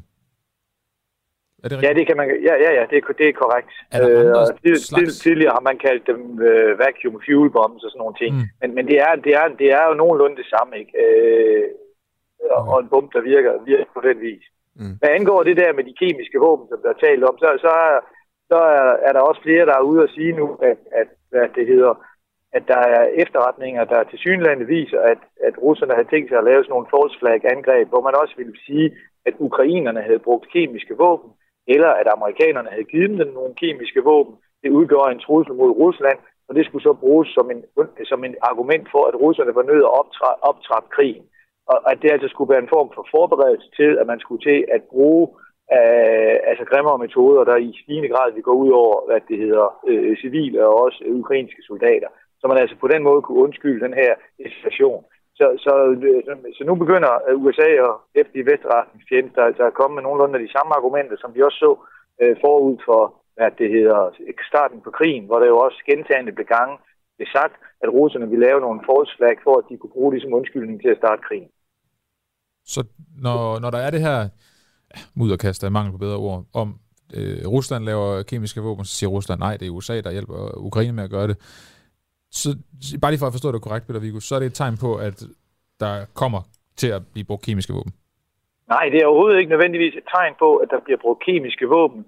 Øh, men, men det kan jo være en måde at forklare den russiske befolkning, hvorfor man er nødt til at begynde at bruge, bruge hårde midler, hvorfor man er begyndt at, begyndt at bombe i byer, så vi kommer til at se flere billeder af hospitaler, øh, civile boligkarrierer og andet, der er blevet ødelagt af bombardementer, artilleri og andet. Og hvis man skal prøve at forklare russerne, hvorfor man gør det mod broderfolk, så kunne det jo være et argument, at der var, at, at, at, at der var en trussel om, at der ville blive brugt kemiske våben imod russiske soldater eller imod Rusland. Så det, som Vesten er ude at sige nu, det er, at russerne bruger øh, falske anklager om kemiske, brug af kemiske våben til at bruge altså større bomber og bruge mere øh, grove metoder i forhold til den ukrainske befolkning. Jeg, har ikke, jeg, jeg tror ikke på, at russerne har tænkt sig at bruge kemiske våben, men de kan bruge anklager, og at de kan anklage modparten for at have gjort det for sig selv at kunne bruge større øh, konventionelle ja, bomber. Så det er det, der er så skruer de nemlig op for deres bombardementer af de mål, okay. de angriber, og tager mindre hensyn til civilbefolkningen, end de har gjort hidtil. Og det er rigtigt nok, at man kan i hvert fald dokumentere, at, det, at de her anklager om, at ukrainer og Vesten har, har lavet kemiske våben og har forberedt at bruge kemiske våben, at de, de har floreret i, hvad det hedder, øh, russiske Viggo Jacobsen, vi skal til at stoppe nu her. Tusind tak, fordi ja. du vil være med her til morgen. Ha' en dejlig dag. Ja, det er. Det er godt, du. Godt, klokken er ni. Vi siger tak for i dag. Vi er tilbage i morgen. Det er vi. Ja. Hej. Hej, hej.